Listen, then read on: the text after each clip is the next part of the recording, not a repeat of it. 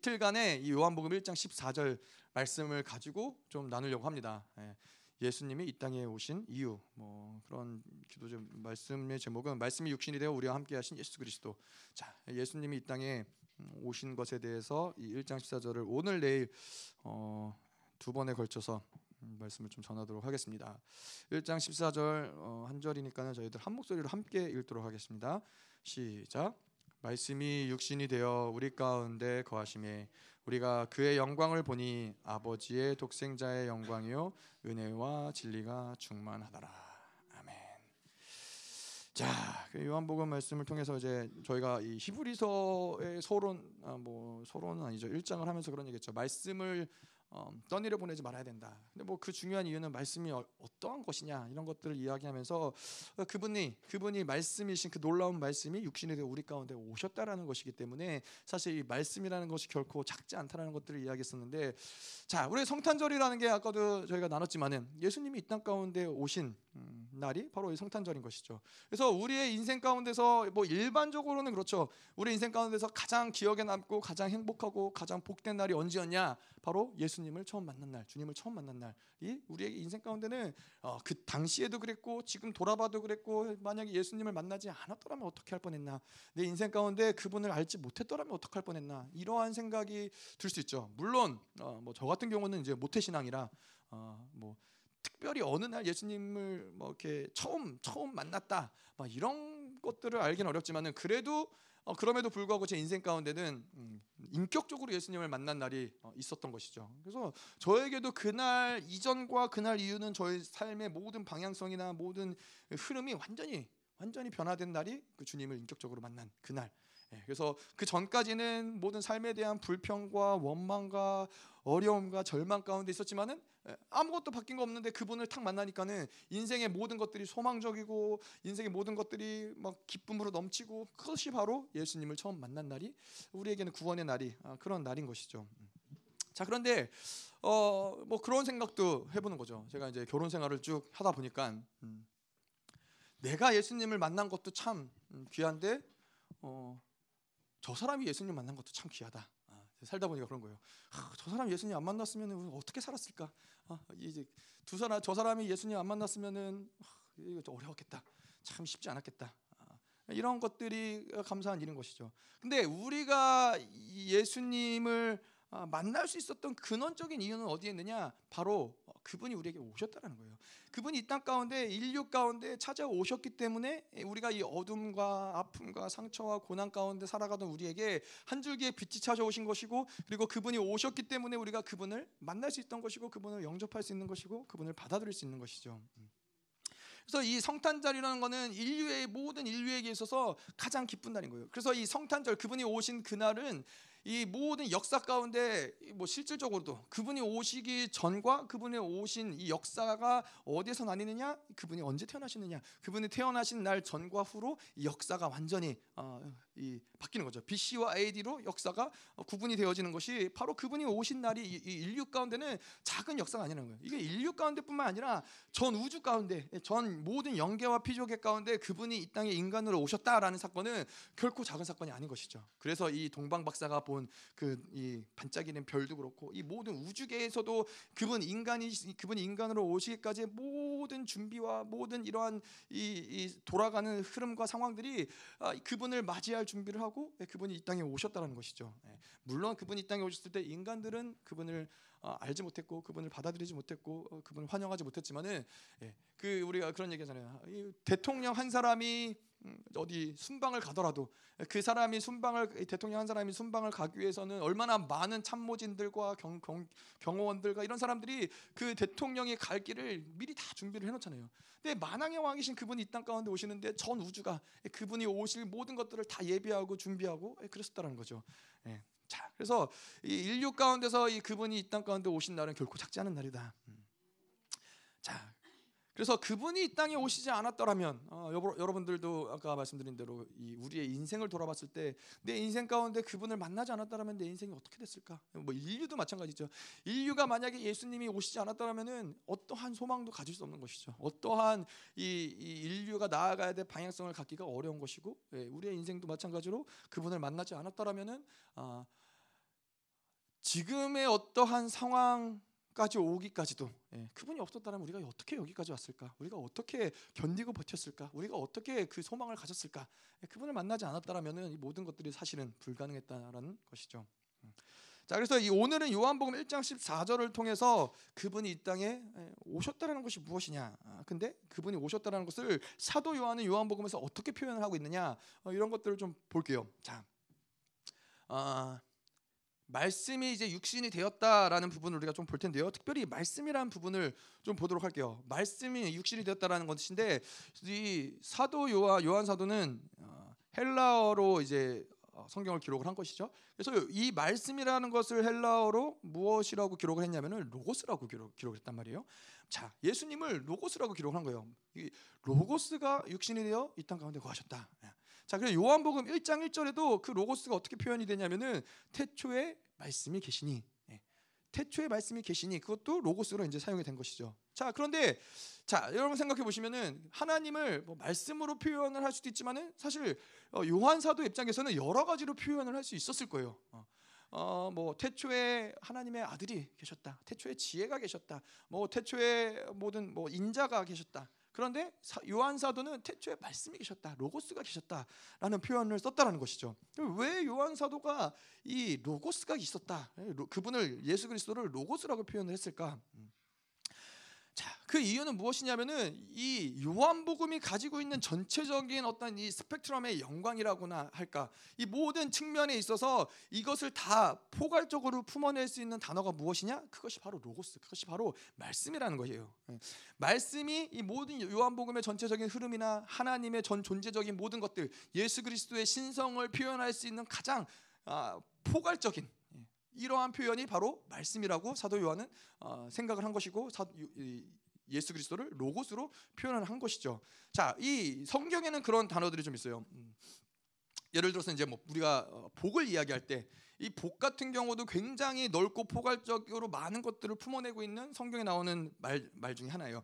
복이라는 것이 뭐예요? 아브라함에게 복의 근원이 되겠다고 약속을 하시고 뭐 아담과 하와에게도 복을 주시고 모든 것들이 포함이 되지만은 뭐 우리가 이 교회에게 하나님이 허락하신 모든 이 영적인 신령한 복들도 그 복에 포함이 되는 것이고 이 땅에 예수 그리스도가 우리를 사랑하셔서 오신 것도 그 복에 포함이 되는 것이고 구원도 복에 포함이 되는 것도 영광도 이 모든 것들이 다 포함하고 있는 게 복이라는 단어인데 이 로고스라 복이라는 단어가 마치 어, 그러한 어떤 큰 포괄적인 복이라는 개념처럼 로고스라는 말씀이라는 개념도 많은 것들을 품어내는 개념이라는 것이죠. 음. 자, 왜 그러냐면은 이 로고스라는 것은 말씀인데 말씀이 담고 있는 건 뭐냐면 특별히 하나님의 말씀이 담고 있는 건 뭐냐면은 그분의 하나님의 인격, 하나님의 성품, 하나님의 어떤 전 존재적인 부분들을 말씀이라는 것에 다 포함시키고 있다라는 거예요. 자, 이 부분을 어떠한 측면으로 생각하면은 조금 더 어, 클리어할 수 있냐면은 뭐 우리가 인간이 가진 말, 우리가 하는 말이라는 건 그렇잖아요. 뭐 이게 어, 중요한 의미를 담고 있기도 하고 누군가가 이야기했을 때 그게 굉장히 많은 것들을 운행시킬 수 있는 권세와 능력이 있는 말이기도 하지만은 인간의 말에는 어, 아무래도 때로는 뻥이 섞여 있거나 거짓이 있거나 어, 때로는 이런 어떤 실수가 있거나 뭐 그럴 수 있기 때문에 인간의 말 자체를 전, 전 존재적으로 신뢰하기는 어려운 부분들이 있다는 것이죠. 근데 이 말씀이나 로고스라는 말씀이라는 것은 하나님의 말씀인 것이죠. 그렇기 때문에 하나님에는 결코 그 그분의 말씀에는 거짓이 있거나 그분의 말씀에는 실수가 있거나 그분의 말씀에는 어떤 뒷면이 있거나 예, 뭐 어떤 가장이 있거나 뭐 그런 부분들이 없다라는 거예요. 그래서 그분이 말씀하시는 건 뭐예요? 네, 그분 자체라는 거예요. 그분이 말씀하신 걸 그분 전 존재가 그분의 말씀을 통해서 드러난다라는 측면에서 로고스라는 측면이 하나님의 모든 인격, 성품, 모든 능력, 권세 이 모든 것들을 다 포함한다고 해도 어, 과언이 아니라는 것이죠. 음. 자, 그래서 우리가 이제 하나님의 전 존재적인 거를 로고스라고 우리가 표현을 하는데, 자, 예수 그리스도를 로고스라고 표현한다는 것은 또 어떤 의미냐? 하나님의 전 존재적인 것을 로고스라고 하는데 예수가 로고스다. 태초에 말씀이 계셨다. 태초에 예수님이 계셨는데 그분은 말씀이셨다. 이거는 무엇을 얘기하고 싶은 거냐면은 전 이 하나님의 모든 전, 존, 전 존재의 모든 것들과 예수 그리스도는 동질이다라는 거예요. 그분과 하나님은 예, 같다라는 걸 이야기하는 것이죠. 같은 로고스를 어, 사용을 하면서 어, 이, 이것을 이야기하는 것이죠. 자, 근데 이 어, 신학자들이나 이, 이 시대에 살아가던 어떤 사람 많은 이 사람들에게 이방인에게도 있어서도 그렇고 로고스를 사용하는 거에 있어서 문제를 제기할 수 있는 부분이 있어요. 그게 왜 그러냐면은 로고스라는 표현 이 단어 자체가 사실은 이 헬라 헬라 단어죠. 헬라 그, 그 당시에 어떤 이 그리스 로마 문화의 어, 표현인데 이, 이 이방인들 헬라인들에게도 로고스라는 단어를 표현할 때는 어떤 표, 어떠한 경우에 이 단어를 사용했냐면은 신적인 존재를 나타낼 때 로고스라는 표현을 썼다라는 거예요. 그래서 예전에 이 철학자들 뭐 소크라테스나 플라토나 그래서 플라토니즘이나 이런 이 헬라적 철학에 있어서도 로고스를 뭔가 이런 이 신성의 어떠함들을 드러내기 위함을 로고스라는 단어를 썼다라는 것이죠.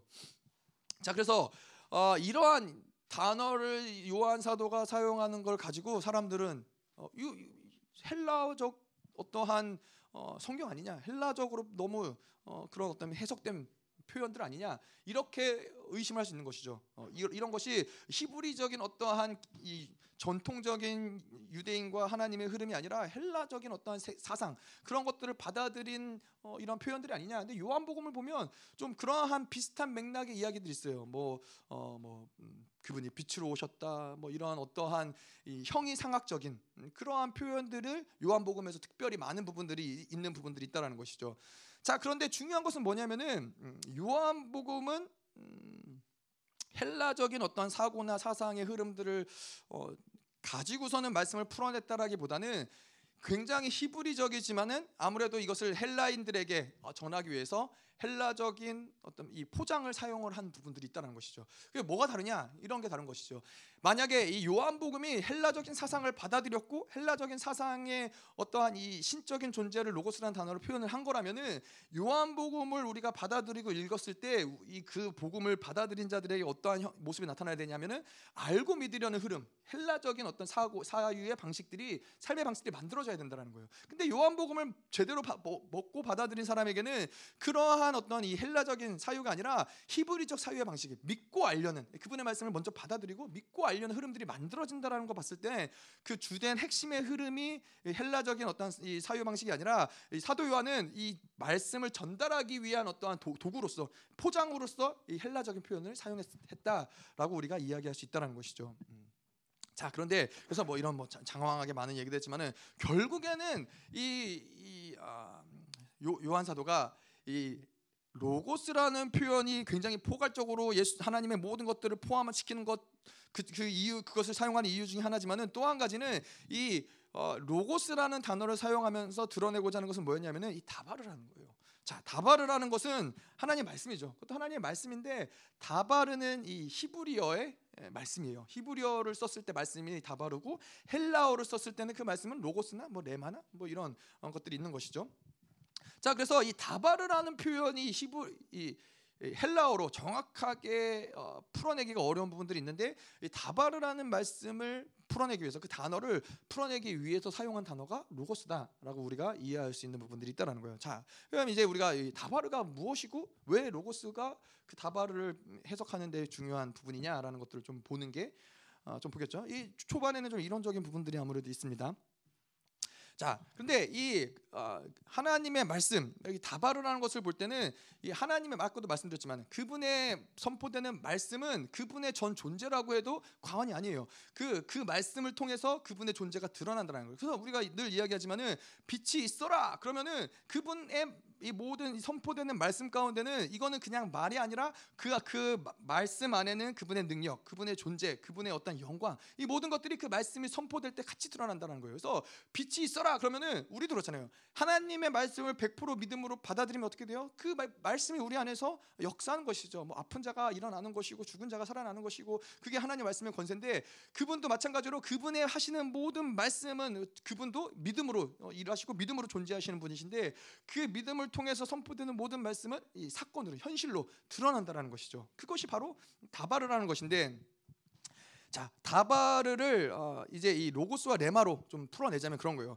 로고스라는 것은 무엇이냐? 우리가 아까 이야기한 대로 어, 로고스라는 것이 뭐 하나님의 말씀이지만은 어, 이 하나님의 말씀 가운데서도 이, 이 로고스라는 것은 그 명제 우리가 명제라는 거 얘기했죠. 하나님은 사랑이시다. 이건 명제라는 거. 이거는 진리라는 거예요. 그래서 이 로고스라는 거는 뭐 기록된 말씀이라고도 표현할 수 있지만 이거는 명제예요. 이거는 어, 딱 변화될 수 없는 어, 어, 어떠한 상황, 어떠한 환경에서도 바뀌지 않는 하나님의 완전한 명제 라는 것이 바로 이 로고스라는 거예요. 자 그렇다면 이 레마라는 것을 우리가 어떻게 표현할 수 있냐면은 그 명제라는 것이 시간과 공간에서 드러난 상태를 레마라고 그러는 거예요. 자, 그래서 하나님은 사랑이시다. 이거는 이거는 명제예요. 그건 진리예요. 진짜 하나님은 사랑이세요. 근데 그 하나님은 사랑이시다라는 그것이 우리가 살아가고 있는 시와 공간 가운데 드러난 상태를 바로 레마라고 한다는 거예요. 예, 다바르는 이것을 한 단어로 함축적으로 포함하고 있는 것이죠. 예, 다바르 그러면은 빛이 쓰라 그러면 빛이 생기는 것까지가 다바르의 어떠한 단어의 범위인데 로고스와 레마는 그것을 나눠 놓은 것이죠. 로고스라는 것은 명제라는 측면이 있는 것이고 레마라는 것은 그 명제가 시와 공간에 실질적으로 드러난 상태를 레마라고 한다라는 것이죠. 음. 자, 그래서 이 어,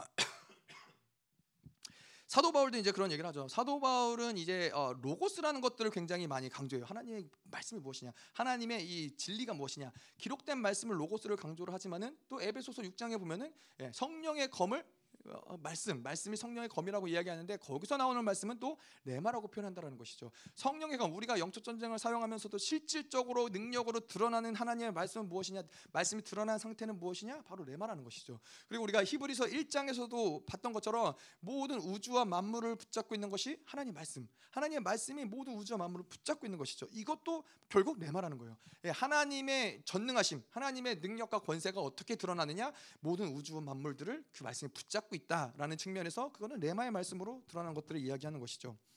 자, 그래서 어, 이 로고스 어, 이것을 어떻게 우리가 이, 이해할 수 있냐? 바로 다바르의 이 명제적인 측면으로 우리가 이해할 수 있다라는 거예요. 그래서 뭐 하나님은 사랑이시다. 하나님은 전지전능하시다. 아, 하나님은 뭐 우리를 뭐 용서하신다. 뭐 하나님은 긍휼하시다. 이러한 모든 그분의 어떠함들, 이러한 것들이 현실적으로 이 모든 시와 공간 가운데 그분의 신성이 드러난 것들을 우리는 레마라고 한다는 것이죠. 음.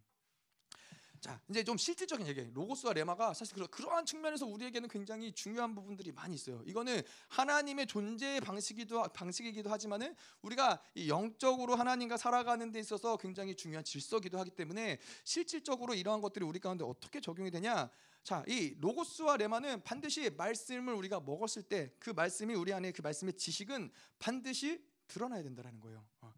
이 레마 말씀의 권세로서 이것들은 드러나야 된다는 거예요. 그게 그게 올바른 하나님의 말씀이 운행되는 모습이라는 것이죠. 그래서 우리 안에서 아, 내 안에서 하나님의 말씀을 먹고서는 우리 안에서 마땅히 어, 고민하고 몸부림쳐야 될 영역들이 내 삶 가운데 왜 이 말씀이 드러나지 않을까? 내 삶 가운데는 왜 이 말씀이 이 분명히 그것은 다 바른데 분명히 그것은 로고스만의 말씀이 아니라 어, 분명히 로고스와 레마가 함께 역사할 수밖에 없는 말씀인데 하나님의 말씀이 왜 내 나의 모든 시와 공간 가운데는 하나님의 어떠함으로 드러나지 않을까? 이건 우리 이 신앙생활 가운데서 늘 고민해야 될 부분이라는 것이죠.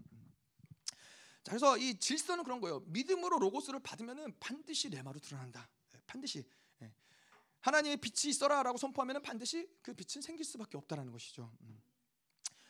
자 그래서 이 명제로 그 말씀이 로고스의 말씀이 그 권세가 우리 우리의 삶 가운데 드러나지 않는다면은 그러면은 우리가 그 이유를 찾아내야 된다는 거예요. 그게 신앙생활에 있어서 중요한 한 과정이기도 한 거예요. 말씀을 먹고 그 말씀을 이제 믿음으로 받아들였는데 그 말씀이 내 인생 가운데 드러나지 않는다. 아 그러면은 왜 드러나지 않을까? 아, 어, 그냥 어, 뭐 드러나지 않나 보다라고 넘기면은 뭐가 문제가 되는 거예요? 예, 모든 하나님의 명제들이 다 어, 우리 우리에게 있어서는 절대적인 진리로서 받아들여지기 어려운 거예요. 아 이것 이것도 안 되니까 뭐 저것도 뭐 큰 기대하실 수 없구나. 하나님의 약 66권에 주신 그 모든 약속의 말씀들을 어, 절대적으로 우리에게 이루고자 하는 그 레마의 말씀으로 받아들이기가 어렵다라는 데 있다는 거예요. 그래서 그러한 것들을 반드시 우리가 어, 찾아내야 된다는 것이죠. 뭐 여러 가지 이유들이 있겠죠. 우리가 가능한 질문들을 던져볼 수 있는 것은 무엇이냐면은 아, 그 로고스의 말씀, 선포된 그 기록된 하나님의 말씀을 우리가 어, 잘못 이해했나? 오해했나? 명제가 잘못됐기 때문에 어, 그것이 잘못 어, 드러나지 않는 경우들이 있겠죠. 어, 또 뭐요? 믿음으로 받지 않았기 때문에 명제는 맞아요. 근데 그것이 나의 삶 가운데 믿음으로 반응하지 못하는 어떤 영역들이 있기 때문에 그것이 어, 레마의 말씀으로 드러나지 않는 경우들이 있을 수 있고 다 믿음으로까지도 잘 받았는데 드러나지 않는 않는 이유가 무엇이냐? 뭐 그러한 것들이 뭐 여러 가지 문제들이 있을 수 있어요. 뭐 우리의 뭐 거룩의 문제, 우리의 어떠한 이 하나님의 능력을 불신하는 문제, 뭐 어떤 이 삶이 타락된 문제, 어, 아니면 뭐 인격이 성품이 어떤 타락한 문제 뭐 여러 가지 문제들이 있을 수 있지만은 중요한 거는 그것들을 찾아내는 게 중요하다는 거예요. 말씀이 아, 하나님의 말씀이 왜 내 삶 가운데 드러나지 않을까? 왜 이 말씀이 권세로서 어, 이 시야와 공간을 초월하는 말씀으로서 드러나지 않을까? 이것들을 계속해서 어, 발견하는 것이 중요하다는 것이죠.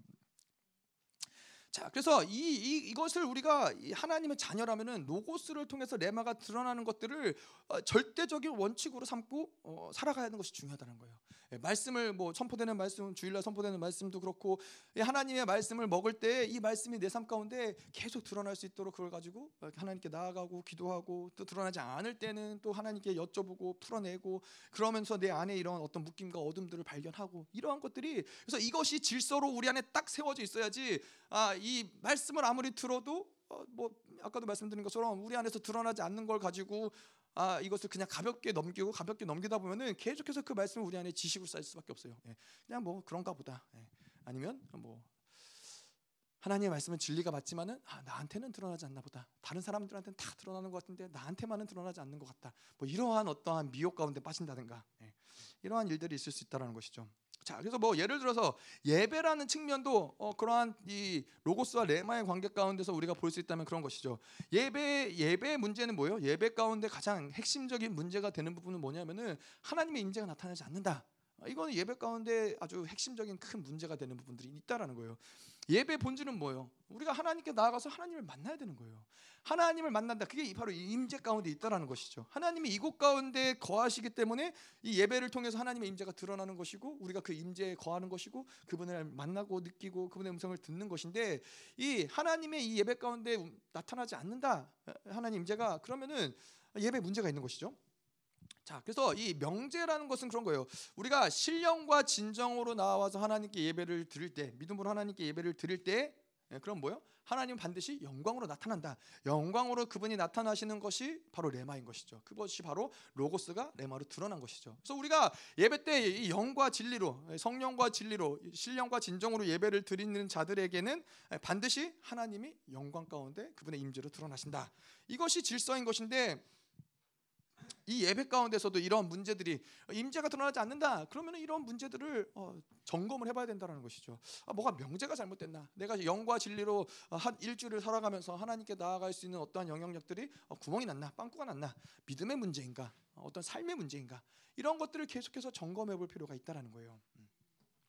음. 자, 그래서 결론적으로 우리가 이 로고스라는 것 그것을 말씀이라고 어, 말씀을 이 예수라고 표현을 한 이유 첫 번째 이유는 뭐라고 그랬죠? 바로 포괄적이기 때문에 굉장히 이 로고스라는 단어는 뭐 하나님의 아들 뭐 그것도 뭐 틀렸다라고 얘기할 수는 없죠. 인자 어, 태초에 인자가 있었다, 지혜가 있었다 뭐 이런 것들이 중요하지 않다라는 건 아니지만은 예수 그리스도의 모든 신성을 포함하기 포함시키는 이 단어로서는 로고스가 가장 포괄적이고 가장 적합하기 때문에 요한 사도는 예, 로고스라고 예수 그리스도를 로고스라고 표현을 한 것이죠. 음.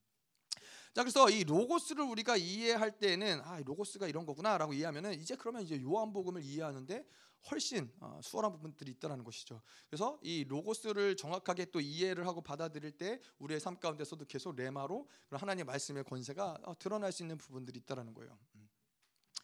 자, 그래서 이 어, 요한 사도가 이런 로고스를 표현을 쓴 것은 요한복음 전체를 볼 때에는 이러한 이유예요. 다발을 이해할 수 있도록 또 이런 모든 포괄적인 것들을 이해할 수 있도록. 자, 그래서 어, 이러한 것들을 오늘 이제 또 말씀이 육신이 되어 이 땅 가운데 오셨다. 아, 그분이 예수님이 이 땅에 오셨다라는 건 뭐예요? 이것도 이것도 레마인 것이죠. 그분이 이 땅 가운데 왜 뭐 뭐가 작용을 한 거예요? 하나님은 사랑이시기 때문에 그분의 사랑이 그 공의를 이기셨기 때문에 그 사랑의 결론으로서 그 사랑의 결말로서 뭐예요? 예수님이 이 땅에 인간으로서 나타나신 것이죠. 말씀이 육신을 입고 이 땅 가운데 나타나서 우리 가운데 거하신다라는 것이죠. 자, 그런데 이 로고스라는 것의 좀이 어, 기능들을 좀 보자면은 요한복음 1장 1절부터 5절까지의 말씀을 보면은 어, 제가 쭉 한번 읽어볼게요. 태초에 말씀이 계시니라. 이 말씀이 하나님과 함께 계셨으니 이 말씀은 곧 하나님이시라. 그가 태초에 하나님과 함께 계셨고 만물이 그로 말미암아 지은 바 되었으니 지은 것이 하나도 그가 없이는 된 것이 없느니라. 그 안에 생명이 있었으니 이 생명은 사람들의 빛이라. 빛이 어둠에 빛이 돼 어둠이 깨닫지 못하더라. 자, 이 1절부터 5절까지가 이제 로고스의 기능, 로고스의 어떤 이 전면적인 부분들을 이야기하는데 특별히 저희가 이제 뭐 몇 가지 이야기하겠지만은 아, 태초에 말씀이 계셨다. 아, 요 부분 그리고 아, 하나님과 함께 계셨다. 그리고 어, 참 빛에 대해서 어, 뭐요 첫 번째나 두 번째 부분들을 좀 더 집중적으로 좀 저희가 보길 원하는데 태초에 말씀이 계셨다. 음, 오늘 이 원어들이 많이 나옵니다. 뭐 하지만 뭐 그렇게 어렵지 않습니다. 음. 태초라는 말이 어, 히브리어로는 베레시트예요. 태초라는 말이. 자, 근데 헬라어로 번역할 때는 우리가 이제 종종 사용하는 알케라는 단어를 사용한단 말이에요. 그래서 이 요한 사도의 입장에 있어서는 이러한 이제 헬라인들에게 이방인들에게 이러한 말씀을 전달하기 위해서 사용되는 단어들이 뭐 아까 뭐 다바르도 그렇고 뭐이 베레스트도 그렇고 한계적인 부분들이 있, 다라는 거예요. 그래서 사실 이 알케라는 이 단어가 어, 이 베레스트를 정확하게 대신해서 쓰기에는 한계적인 부분들이 분명히 있어요. 어, 왜냐하면은 알케라는 거는 일단은 시작이라는 단어예요. 처음 시작, in the beginning, 처음 시작이라는 단어인데 이 헬라인들에게는 이 영원이라는 어떠한 이 개념 이것을 가지고는 있었지만은 이것이 분명히 한계적이었어요. 그래서 이 영원이라는 개념을 표현하는 데 있어서 그들이 가진 한계는 뭐였냐면은 만물이 시작하는 그 시점부터 영원이라는 개념들이 이제 이야기가 되는 거예요. 자, 어, 근데 이 베레시트는 히브리어죠. 베레시트는 유대인들이 사용하는 언어가 히브리어인데 베레시트는 만물이 시작하기 전부터 어, 이미 그 전에 있었던 모든 시간들을 다 영원에 포함시킨다라는 것이죠. 과거, 현재, 미래가 어, 떤 구분이 없는 것이 바로 베레시트라는 거예요. 이것이 바로 이제 히브리적 어떤 이 개념인 것인데, 자 이, 러한 것들이 사실 이 영, 신학 뭐 뭐라 그러죠? 음, 영적으로 봐도 이 헬라적인 사고 방식은 그런 거예요. 모든 만물이 존재하고 뭐가 존재하는 거예요? 시간이라는 개념이 존재하는 거예요. 예, 그렇잖아요. 뭐 시간이라는 개념이 우리는 우리도 그렇잖아요. 뭐 해가 있어야 하루가 있는 것이고 예, 해, 뭐 해가 지구 움직이는 걸 통해서 지구가 또 자전하는 걸 통해서 모든 시간이라는 개념과 이러한 것들의 개, 개념이 생겨나는 것이기 때문에 그 모든 만물이라는 개념 가운데 시간을 두었기 때문에 이 헬라인들은 그 영원이라는 개념도 뭔가 이 시작하는 포인트가 있어야 되는 것이죠. 그래서 그 시작하는 포인트부터 뭐 영원까지 이것이 그들에 있어서는 한 가진 한계적인 어떠한 이 영원이라는 표현인 것인데 아, 이 태초라는 표현인 것인데 이, 이 베레시트라는 히브리적인 개념은 그렇지 않아요. 예, 만물 있기 전부터 존재하는 시간, 우리가 말하는 시간이라는 개념으로는 표현할 수 없는 그 영원이라는 개념은 이 이전부터 존재하는 그래서 그 모든 예, 이 과거, 현재, 미래에 이루기까지 태초 전 그 전부터 존재하는 모든 것들을 다 이 베레시트에 포함이 된다라는 것이죠. 이 영원을 이제 이 히브리적인 사유 방식에서는 그렇게 어, 이해를 하고 있다는 것이죠. 뭐 어렵지 않으시죠? 네, 뭐 베레시트, 뭐 알케 오늘 뭐 여러 가지 하지만은 뭐 로고스, 레마, 뭐 다바르 뭐 많이 들었던 것들이라 어, 뭐 이렇게 어렵지 않죠. 자 그런데 이게 왜 중요하냐면은 이런 개념들이 왜 중요하냐면은 자 이제 예수님이 태초에 어, 말씀이 계시니라 이것을 생각했을 때는 이게 어떻게 되는 거예요? 헬라인이 가지고 있는 알케라는 단어를 사용할 때 태초에 말씀이 계시니라 그러면 뭐예요? 모든 만물이 시작되는 그 시점, 시점에 어, 예수님이 그 시점에 계셨다라는 게 되는 거예요. 만물의 태생과 함께 예수님이 계셨다라는 표현밖에 되지 않는데 이 베레시트를 사용할 땐 뭐예요? 예수님은 예, 그 모든 이 태초라는 것은 만물이 시작한다라는 표현보다도 그 이전부터 예수님은 하나님과 함께 하셨다라는 것을 이해할 수 있다라는 것이죠. 자, 그래서 이 골로새서 1장 15절에 보면은 그 뭐라고 표현을 해요? 그것을 사도 바울이 프로토토코스라 그래요. 예, 프로토토코스는 뭐냐면은 존재인데 먼저 있던 존재라는 거예요. 모든 만물보다 먼저 계신 분이 바로 프로토토코스라는 거예요. 예, 예수님이 바로 아, 먼저 계신 분이다. 모든 만물보다 먼저 계신 분이다. 자, 근데 이러한 것들이 별거 아닌 것 같지만은 아, 뭐 그게 뭐 만물을 시작할 때부터든 그 이전부터든 예수님이 계셨던 계시 언제부터 계셨든 아 그게 뭐가 그렇게 중요한가라고 생각을 할 수 있지만은 이것이 이것이 우리의 신앙의 색깔을 결정하는데 굉장히 중요한 부분들이 있다라는 거예요. 왜 그러냐면은 자 예수님은 모든 만물 이전에 계셨다라고 우리가 이야기할 땐 뭐예요? 모든 시작은 그분을 통해서. 그래서 우리가 히브리에서 뭘 그, 그분을 어떻게 표현해요? 그분은 구원의 창시자라는 거예요. 모든 시작의 포인트들, 만물조차도 모든 시간조차도 모든 것들의 시작의 포인트는 예수로부터 예, 그 창조주로부터 시작을 한다라는 것이죠. 자 그래서 우리가 늘 이야기하지만 구원이 어디서 시작이 돼요? 그분으로부터 시작이 된다라는 거예요. 우리는 그분을 그분이 우리에게 먼저 다가오셨기 때문에 우리는 구원을 받을 수 있다는 것이죠. 우리가 성화와 영화의 단계를 어떻게 갈 수 있어요? 그분이 먼저 우리에게 다가오시기 때문에 이것이 가능하다라는 거예요. 그래서 예수님 하나님과 본질적으로 살아가는 모습은 그분이 다가오심을 받아들이는 것이 신앙의 모습이라는 거예요. 우리가 뭔가를 찾아가고 만들어가서 뭔가를 이루고 성취하는 것이 신앙의 모습이 아니라 예, 그분이 다가오는 것들 음, 그것이 바로 음, 프로토토코스이신 예수님하고 살아가는 모습인 것이죠. 그래서 뭐 사랑도 그분의 은혜도 그분의 모든 능력과 권세 지혜도 그분이 먼저 다가오신다는 먼저 찾아오신다는 거예요. 그래서 우리를 그분을 창조주라고 이야기하는 것이죠. 음. 자, 그래서 이 프로토토코스이신 예수님하고 살아가는 우리의 어떤 신앙의 모습은 어떤 것이냐? 일단은 나로부터 시작되는 모든 인생은 어, 그거는 일단 첫 단추를 잘못 낀 거예요. 예. 뭐 우리 모두가 다 그랬어요. 예. 태어나서 우리 모두는 다 모든 생각, 사고, 행동, 모든 이 삶의 방향성 모든 걸 다 어디서부터 시작해요? 나로부터 시작을 한다는 거예요. 내가 시작 포인트인 거예요. 다 만물의 모든 시작, 만물의 모든 중심이 바로 나. 나에 있다라는 거예요. 그거 일반적이라고 생각을 하는 것이죠. 다 지금도 수없이 많은 인류의 모든 사람들이 그렇게 생각을 하고 그렇게 배우고 그렇게 살아가는 것이죠. 예. 자, 그런데 이 모든 우주 만물들은 아, 그렇지 않아요. 모든 우주의 만물이 돌아가는 원리는 프로토토코스이신 그분을 중심으로 여전히 모든 우주 만물이 돌아가고 모든 시와 공간의 모든 영계와 피조의 모든 것들은 다 그렇게 돌아간다는 거예요. 이것이 올바른 질서이고 이것이 일반적인 질서인데 오직 인간만 예, 예, 타락한 인간만 자꾸 나 중심적으로 살아가게끔 모든 시스템들이 세상의 모든 시스템들, 교육들 이런 것들이 예, 나로부터 시작이 되게 만드는 이런 흐름들을 만들어 가는 것이죠. 음. 자, 그래서 이러한 것들이 결국에는 어떠한 우리 안에 흐름을 만들어가냐면은 은혜로 살지 못하는 근간을 만드는 것들이 다 이런 것들이라는 거예요.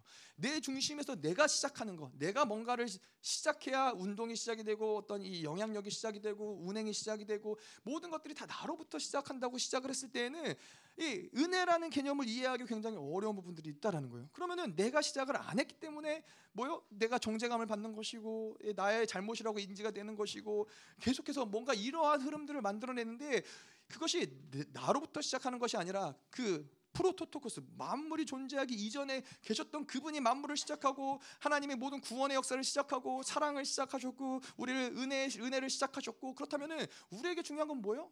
우리가 그 프로토토코스이신 그분과 살아가는 우리의 본질적인 모습은 그분을 받아들이는 거예요. 그분이 부여하시는 걸 받아들이는 거예요. 이게 은혜라는 거예요. 이게 은혜로 살아가는 모습이 바로 그런 모습이라는 것이죠.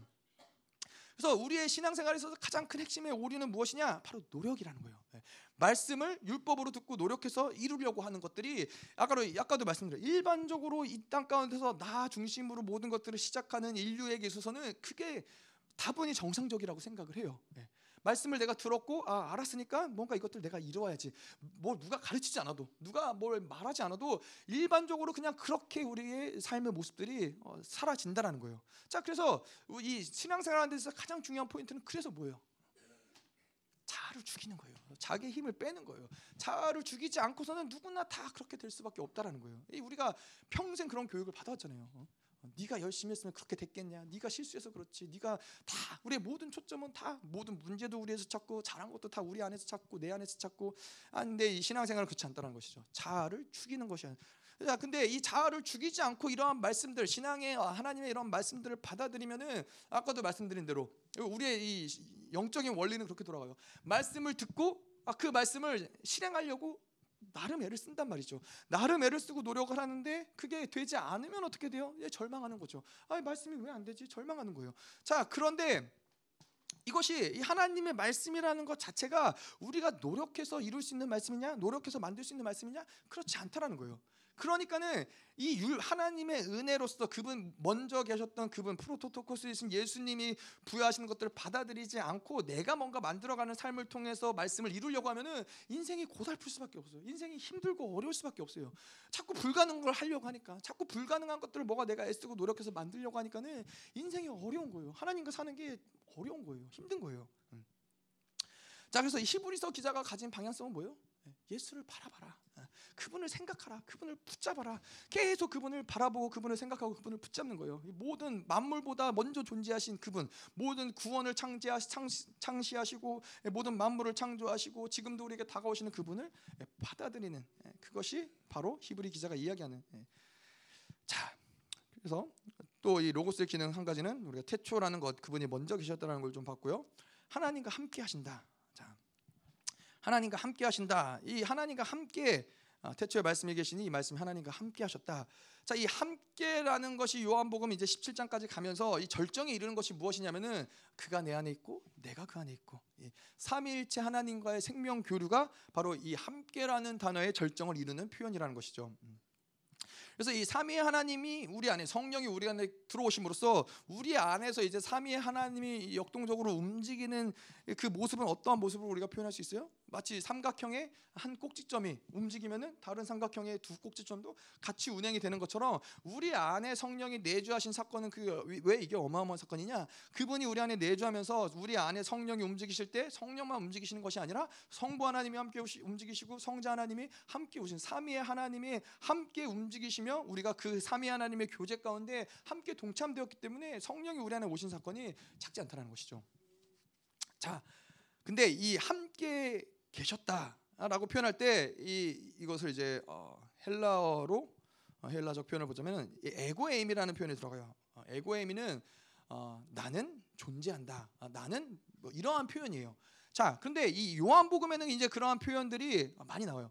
나는 누구다 이런 표현들. 뭐 나는 포도나무다. 나는 빛이다. 나는 사랑이다. 나는 생명이다. 예수님이 특별히 자기를 가리켜서 이러한 어떤 존재적인 표현들을 에고의 의미를 쓰면서 말씀을 하신다라는 것이죠.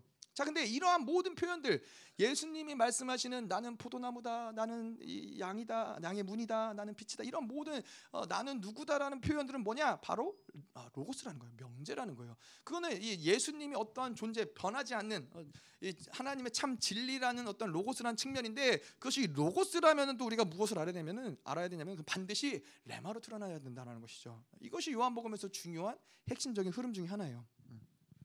자 그래서 이 명제 그것이 명제인데 우리가 명제를 받아들인다 뭐 믿음으로 명제를 받아들인다라는 것인데 명제를 받아들인다라는 것을 또 우리가 어떻게 설명할 수 있냐면은 요한복음에서 이야기하고 있는 이 명제의 어떤 흐름 가운데서 이야기하고 있는 것이 무엇이냐 바로 이원론이 아닌 이론론이라는.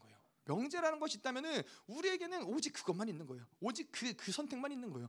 다른 선택의 여지를 두지 않는 거예요. 하나님은 사랑이시다. 그러면은 하나님은 사랑이신 거예요. 자, 이거 뭐 어떻게 예를 들면 이런 거죠. 내가 어, 뭐잘 되고 성공하고 어, 모든 것이 건강하고 좋으면 하나님은 사랑이시냐? 아, 그럴 때도 하나님은 사랑이지만은 내가 안 되고 안 풀리고 아프고 고통 가운데 있으면 그러면 하나님은 사랑은 아닌 것이냐? 예, 아니에요. 그렇게 되면 그건 이런 논이 아닌 거예요. 하나님은 내가 아프고 고통스러울 때도 변함없이 하나님은 사랑이신 거예요. 자, 이것이 하나님 명제를 가지고 살아가는 이런론으로 살아가는 사람들의 모습인 거예요. 그래서 하나님은 사랑이시다. 이 명제를 받아들인 사람은 이제 그 명제를 받아들였기 때문에 내가 가진 모든 상황과 환경과 관계를 이 명제를 통해서 바라보는 거예요. 하나님은 사랑이신데 왜 나에게 이런 고난을 허락하셨지? 하나님은 분명히 나를 사랑하시는데 왜 나한테 이러한 아픔을 주시는 것이지? 이 사랑을 통해서 이 모든 것들이 풀어지는 것이 바로 이런 논으로 살아가는 사람들의 모습이라는 것이죠. 자, 그래서 할수 있느냐 없느냐, 뭐 하느냐 마느냐, 아, 뭐 이러한 것들이 사실 어, 우리에게는 초점이 아닌 것이죠. 우리에게 초점 뭐요? 하나님의 뜻이냐 아니냐, 그것이 하나님의 명제냐 아니냐, 아, 이것이 우리에게는 중요한 것이죠. 예, 그래서 하나님의 뜻이라면은 어떠한 괴로운 일을 당해도 아, 그거는 사실 괴로운 일이 아닌 것이죠. 왜냐하면 그분의 뜻이기 때문에 그분은 항상 하나님의 뜻은 우리에게 선하고 예, 하나님 우리에게 최고의 것을 주시기 원하시는 그 과정 가운데서 일어나는 괴로운 일이 있을 수 있지만은 그렇기 때문에 이거는 문제가 되지 않는다는 것이죠. 음. 자 그런데 이 그분은 어, 그 나는 에고엠이 자 그분은 명제라고 그랬는데 뭘 얘기하는 거냐 태초 어, 이 요한복음 1장 1절에서는 함께 계시다. 함께 계시다라는 거예요. 그것이 명제라는 거예요. 그분은 지금도 그분은 함께 계시고 앞으로도 함께 계시고 모든 시간 가운데 함께 계신다라는 거예요. 자, 그래서 이 우리가 상처 치유할 때 그런 얘기를 많이 하지만은 우리가 이 뭐저 같은 경우도 그랬지만은 부모님을 떠나서 혼자 미국에 있을 때나 완전히 혼자 된 그러한 시간들 같을 때 그것이 어떤 이 부모님의 사랑의 부재나 부모님의 어떤 이런 관심을 받지 못하고 이러한 이 케어를 받지 못하는 그러한 것들이 상처가 되, 기도 하고 때로는 이 우리가 뭐 고통과 고난 가운데서 홀로 남겨졌던 그러한 시간들 아무도 날 도와주지 못했을 것 같은 그러한 상황들 이 나무, 나무도 나의 억울함을 이해하지 못하고 뭐 이러한 모든 것들이 우리에게는 상처로 남고 아픔으로 남지만 은 이 모든 상처와 아픔들을 해결하다 보면은 뭘 보냐면은 그 시간 가운데 예수님이 함께 계셨다라는 거예요. 예, 우리 우리가 그것이 상처가 된 이유 뭐예요? 그것을 보지 못했기 때문에 그래요. 그 나의 고통 가운데 예수님이 함께 하시고 나를 안아 주시고 나를 위해서 중보하시고 나를 업어 주시고 나를 품어 주신 그분을 보지 못했기 때문에 그것이 상처가 되는 것이지. 그것이 그 아무리 고통스러운 시간이라도 그분이 나와 함께 하셨다라는 것을 보는 자들에게는 그것은 고통이 되지 않는다는 것이죠. 자, 그러한 측면에서 이것이 명제라는 거예요. 하나님은 늘 그분은 늘 우리와 함께 하세요. 우리가 좋을 때도 슬플 때도 힘들 때도 과거에도 현재에도 미래에도 그분은 늘 함께 계신다 라는 것이 바로 명제라는 것이죠. 음. 자, 그래서 이 로고스와 함께 말씀과 함께 아, 이제 우리가 그럼 그 로고스가 말씀이신 그분이 우리와 함께 계신다라고 할 때 우리의 측면에서 중요한 것은 무엇이냐면은 인간은 그렇기 때문에 어, 죽어져야 된다는 거예요. 계속 그분이 우리와 함께 하시기 위해서는 뭐요? 인간의 어떠함들이 죽어져야 그분의 어떠함들을 받아들일 수 있다는 것이죠. 계속 인간의 어떠함들이 포기되어져야 예, 두 사람이 뜻이 동해야 예, 같이 길을 갈 수 있는 것처럼 예수님이 우리와 함께 하시기 위해서는 계속 내가 죽어지고 예, 내가 높아지지 않고 주기도문에서 이야기한 것처럼 나의 이름이 땅에 떨어지고 그분의 이름이 높아질 때야만 비로소 그분과 만왕의 왕이신 그분과 함께 할 수 있는 것이고 그분과 함께 함을 통해서 우리가 무엇을 만들어 가는 거예요? 그분과 같은 신적인 존재가 만들어진다는 측면이 있어서 우리는 계속 그분께 그분 앞에서 죽어지는 것이 중요하다는 것이죠. 자 그래서 우리 이 그분과 함께라는 단어는 단지 한 어떠한 현재적인 이 시점 시간의 제한 제한을 두는 것이 아니라 계속 유지되는 어, 영원토록 천년 왕국을 통과하며 새하늘과 새 천 새하늘과 새 땅을 통과하며 영원이라는 관점에서 그분은 늘 우리와 함께 과거에도 그랬지만은 이 만물이 있기 전에도 그분 그분은 계셨고 우리의 모든 시작과 모든 끝과 그분은 늘 함께 하시는 영원한 함께 하시는 분이기 때문에 우리에게도 늘 영원히 함께 해야 될 그러한 관점 가운데서 우리는 뭘 해야 돼요? 계속 그분과 살아가기 위해서 자를 쪼개고 죽이는 과정들이 우리에겐 반드시 필요하다는 거예요. 우리가 죽어지는 만큼 그분으로 변화되는 거예요. 그분을 받아들이는 거예요. 그래서 아, 이 아, 그렇잖아요. 이 부부가 살아가다 보면은 두 사람이 오래 살다 보면은 닮아가는 부분들이 있단 말이죠. 서로가 서로를 닮아가는 부분들이 있는데 그렇지 않는 경우도 제가 보면 있어요. 어떤 경우냐? 한 사람이 고집이 너무 세갖고 그냥 모든 것들을 다 자기 마음대로 그냥 평생을 둘이 살아도 그렇게 사는 사람들은 그 사람은 절대 변하지 않아요. 그냥 자기 멋대로 사는 거죠. 예. 그런데 뭐요? 그냥 그 적어도 함께 사는 사람에 대한 어떠한 마음을 열어만 둬도 그냥 열어두고 같이 동행하고 같이 밥을 먹고 같이 이야기를 나누고 같이 생활을 하는 걸 통해서 서로가 닮아갈 수밖에 없다라는 것이죠. 마찬가지로 하나님과 살아가는 데 있어서 계속 나의 고집대로 내 마음대로 내 뜻과 내 원함을 가지고 살아가는 자들은 하나님과 오래 산다고 하지만은 변화되지 않는다라는 것이죠. 근데 내가 죽어지고 죽어지고 죽어지는 만큼 우리는 그분을 닮아간다는 거예요. 음. 자, 그래서 우리는 계속해서 어, 그분을 만나야 되는 것이고 그분은 그분과 함께 가야 되는 것이고 또 죽어지는 만큼 그분의 신적인 존재로 변화되는 것입니다. 자, 그래서 로고스와 레마 그분의 말씀, 네, 로고스가 말씀이 되셨다라는 것을 좀 봤고요. 자, 근데 이제 말씀이 육신이 되었다, 육신이 되었다라는 것을 좀 보도록 할게요. 저희가 이제 히브리서 2장에서도 어, 그러한 영역들을 좀 보고 있지만, 음, 자, 육신이 되었다라는 것을 좀 보자면요. 어, 육신이 되었다는 건 사르크가 되셨다는 거죠. 사르크가 되셨다라는 것은 그분이 인간이 되셨다는 것인데, 자, 이 인간이 되셨다라는 것을 우리가 이해하지 못할 때, 아까도 뭐 저희가 기도하면서도 좀 나눴지만은 그분이 이 땅 가운데 인간으로 오셨다라는 것을 이해하지 못할 때에는 그래서 믿지 못할 때는 어, 그냥 그것을 믿지 못하는 데서 끝나는 것이 아니라 구원의 문제도 예, 해결이 없는 것이고 사망의 법을 해결하는 것도 불가능한 것이고 왕적 권위를 누리는 것도 불가능하다라는 거예요. 자, 왜 그러냐? 우리가 오늘 로고스와 레마를 봤잖아요. 예, 그분이 이 땅 가운데 인간으로 오셨다. 로고스가 이 땅 가운데 인간으로 드러나셨다라는 그, 로, 그 명제를 받아들이지 않고서는 그분이 이 땅 가운데 이루신 모든 것들이 그 신성의 능력으로 드러날 수 없기 때문에 그렇다는 거예요. 그분이 이 땅 가운데 오심, 인간으로 오심이 뜻하는 바, 그 그거 의미하는 바, 그분이 이 땅에 인간으로 오신 모든 것들을 믿음으로 로고스로 받아들일 때야 그 모든 구원의 능력, 신성의 능력 이런 모든 것들이 우리 안에 드러날 수 있다라는 것이죠. 예, 그런 측면에서 로고스와 레마가 아, 중요한 부분인 것인데. 자 그래서 이 예수가 인간이 되셨다는 것, 모를 때 이러한 문제들이 있는 것이고 또 인간이 되셨다라는 말을 모를 때 사실 성경을 이해하는데 특별히 복음서를 이해하는데 많은 어려움들이 있을 수밖에 없다라는 거예요. 뭐 예를 들어서 그런 거죠. 영적인 논리가 어, 굉장히 어, 맞지가 않는 부분들이 있다라는 거예요. 그분이 예를 들어서 만약에 신성으로 오셨다. 그분이 신성으로 오셨으면 이 땅 가운데서 왜 그분이 심한 통곡과 눈물로 기도를 해야 돼요? 왜 그분이 이 땅 가운데서 고통을 당하셔야 돼요? 인간이 아니신데 신성이신데 예, 그 신성으로 살아가셨다면은 이러한 이해할 수 없는 여러 가지 것들, 풀어낼 수 없는 여러 가지 것 여러 오류들이 생겨날 수밖에 없다라는 것이죠. 음. 자, 그래서 이 예수가 인간이 되심 이것을 이론이 아니라 명제로 로고스로 우리가 믿음으로 받아들이는 순간 예수의 권세와 능력이 우리 가운데 나타난다는 것이죠.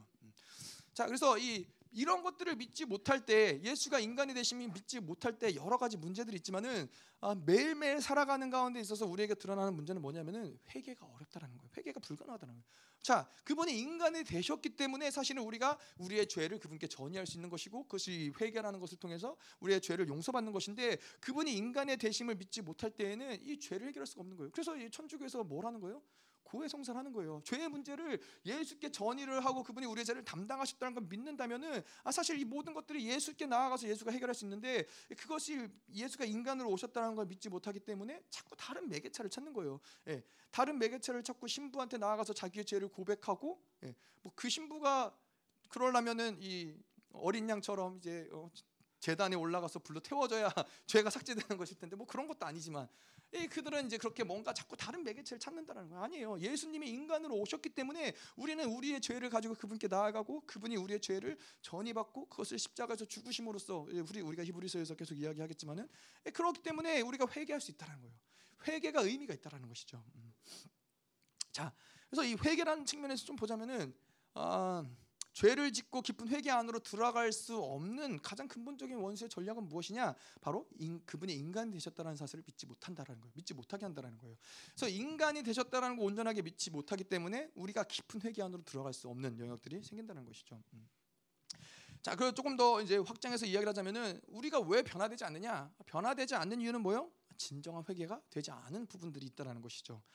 자, 그래서 이 진정한 회개가 된다면은 우리는 계속 변화될 수밖에 없어요. 예를 들어서 이 다윗 같은 경우가 그렇죠.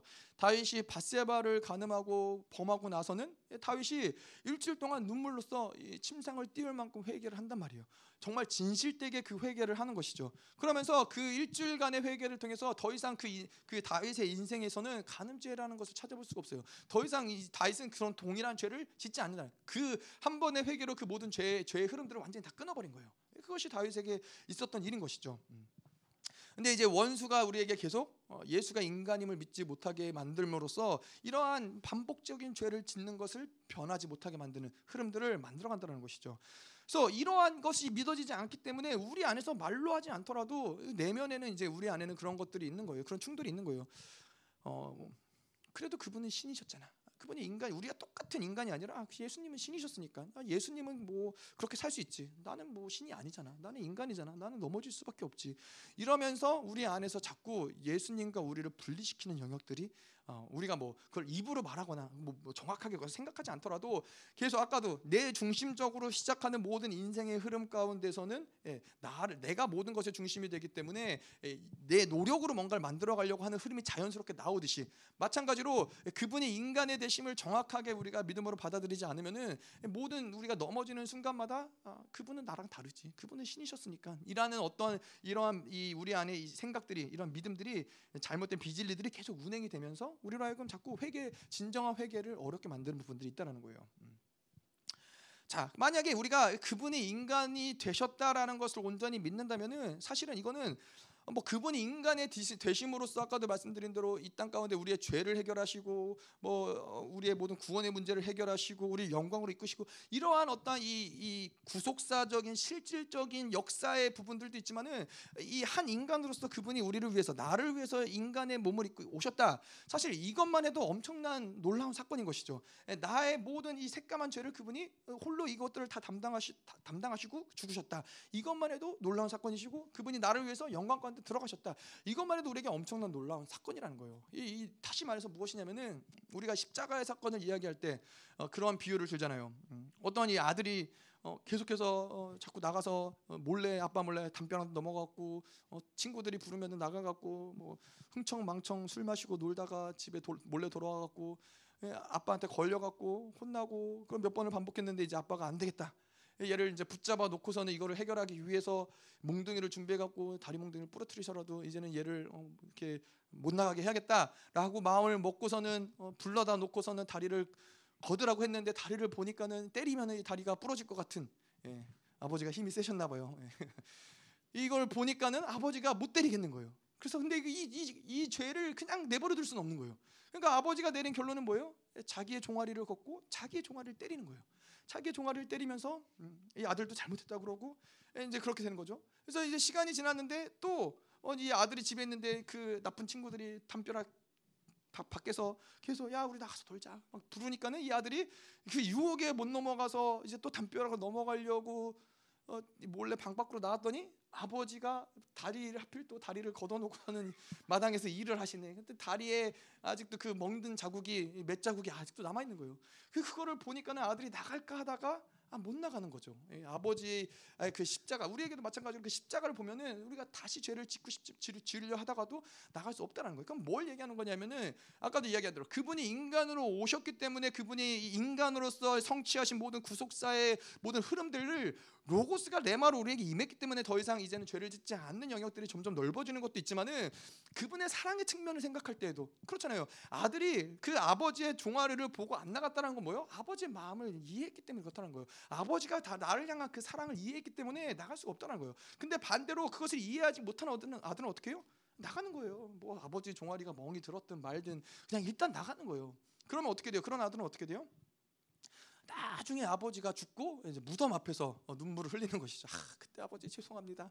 아무리 그때는 후회하고 눈물을 흘려봐야 아, 버지의 마음을 알기엔 너무 늦은 것이죠. 근데 우리도 마찬가지라는 거예요. 우리도 하나님의 그분이 예수님이 이 땅에 인간으로 오셨다라는 것은 어떤 구속사의 그냥 어떤 이 기계적인 원리를 가지고 이해하는 것이 아니라 인간으로 오셨다는 것은 그 아버지의 어마어마한 사랑이 그 사랑의 레마로서 이 세상에 드러남으로써 나를 향해서 하나님의 사랑의 표현이 예수님이 이 땅에 고운 에바가 되어서 진리김을 당하신 것이 우리를 향한 사랑의 표현인 거예요. 아, 그래서 그 사랑을 받아 진심으로 그분이 인간이 되심을 받아들인 자들, 하나님의 마음을 아는 자들은 죄를 짓기가 어려운 거예요. 진정으로 그것을 회개하고 다시 죄를 지을 때그 아, 아버지의 아픈 그 마음이 느껴지기 때문에 그 사랑이 느껴지기 때문에 죄를 짓기가 어려워지는 것이죠. 이것이 바로 그분의 인간으로 오셨다는 것을 믿는 한 측면이라는 거예요. 또 다른 측면은 아까 아까도 이야기한 대로 그것을 예수님이 이 땅에 인간으로 오셔서 이루신 모든 것들을 로고스로 믿었기 때문에 레마로서 이제는 그 능력과 권세가 우리 안에 드러나는 측면이 있다는 것이고. 자 그리고 이 또 한 가지 이사야서에서 말하는 이 57장 15절 통해하는 마음. 예, 24, 이사야서 57장 15절이 무엇을 얘기하냐 지극히 존귀하며 영원히 고하시며 거룩하다 이름하는 이가 가, 이와 같이 말씀하시되 내가 높고 거룩한 곳에 있으며 또한 통회하고 마음이 겸손한 자와 함께 있나니 이는 겸손한 자의 영을 소생시키며 통회하는 자의 마음을 소생시키려 함이라. 자, 이 통회하는 마음의 근본이 어디서 오느냐? 바로 그분이 인간이 되셨다라는 것을 믿음으로 받아들일 때 이 통회하는 마음이 어, 드러난다라는 것이죠. 생긴다는 것이죠. 자, 그래서 이걸 다시 말하면 뭐냐면은 이 마지막 때 이 통회하는 마음 뭐예요? 예수님이 하나님의 그 높은 보좌에 앉, 앉아 계시다가 누구와 함께 하세요? 이 모든 이 세상 가운데는 어둠이 가득하고 칠흑 같은 어둠이 세상을 주관하고 있는데 하나님의 보좌에 높은 지극히 높은 보좌에서 앉아서 그분의 시선이 어, 멈추신 곳은 어디예요? 통회하는 자, 겸손한 자에게 하나님 마음이 함께 한다는 거예요. 이 통회하는 자는 어떤 자들이냐? 바로 예수가 인간이 되셨다는 것을 믿음으로 받아들이는 자들. 그렇기 때문에 이러한 이 그분을 인간 예수를 믿는 순간에 우리에게 모든 죄를 지을 수 있는 모든 가능성의 문들을 많은 영역들 하나님 다 닫아놓으신다라는 거예요. 물론 그럼에도 불구하고 우리가 죄를 짓지만은 자 이런 것들도 이 죄를 짓는다라는 것들도 아 우리는 뭐 하나님의 이러한 사랑을 받아들이지 않았기 때문이나 그런 것이 아니라 이제는 그 모든 죄의 영향력이 그분의 십자가의 사건을 통해서 이제는 영향력이 끊어지고 점점 사라지는 그 과정을 가고 있다는 걸 봐야 되는 거예요. 그것을 믿어야 된다는 거예요. 이미 예수 그리스도가 십자가에 죽으신 걸 믿음으로 로고스로 받아들였기 때문에 이제는 죄가 점점점 옅어지고 사라지는 이 흐름을 가는 것이지 계속 또 다른 이 어떤 이 죄의 근원이 다시 우리 안에 생겨나고 다시 죄의 본질이 우리 안에서 역사하고 죄가 우리를 통치하는 흐름이 아니라 예, 그것을 하나님 인간 인간으로 오신 예수를 받아들인 자들에게는 점점 죄가 옅어지는 거예요. 점점 죄를 이겨낼 수 있는 힘과 능력과 권세가 우리에게 드러나는 거예요. 음. 그래서 요, 여러분들도 한번 생각해 보세요. 자, 뭐 나는 어, 예수님을 알기 전 뭐 30년, 40년, 50년 전보다 지금 더 악해졌다. 예. 그러면 있으세요? 아, 그러면 정말 어, 안타까, 안타까운 얘기고 그럴 리가 없다라는 것이죠. 예수 그리스도를 받아들이고 온전하게 그분을 믿고 그래서면은 30년, 40년 뭐 어제와 오늘을 비교해도 뭐 변화가 될 수 있는 과정들이 있지만은 30년 길게 이런 시간들을 봤을 때는 반드시 변화가 되는 과정을 하나님이 이끄신다라는 것이죠. 왜냐하면 죄의 근원들을 예수 그리스도가 해결했기 때문에 예.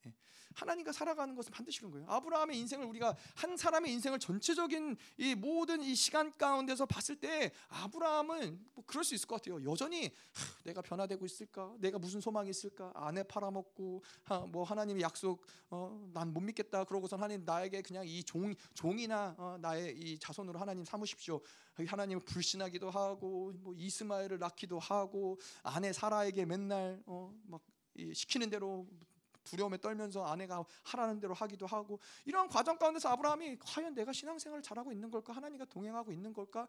이스마엘을 낳고 하나님을 13년 동안 떠나 있기도 하고 이런 모든 과정 가운데 근데 우리가 그 인생을 누가 이끌고 가고 계세요? 하나님이 그 인생을 이끌고 가고 있다는 것이죠. 하나님께 붙잡힌 바 됐기 때문에 그 인생은 반드시 가장 영화로운 그 순간까지 아브라함은 하나님이 인도하신다는 거예요.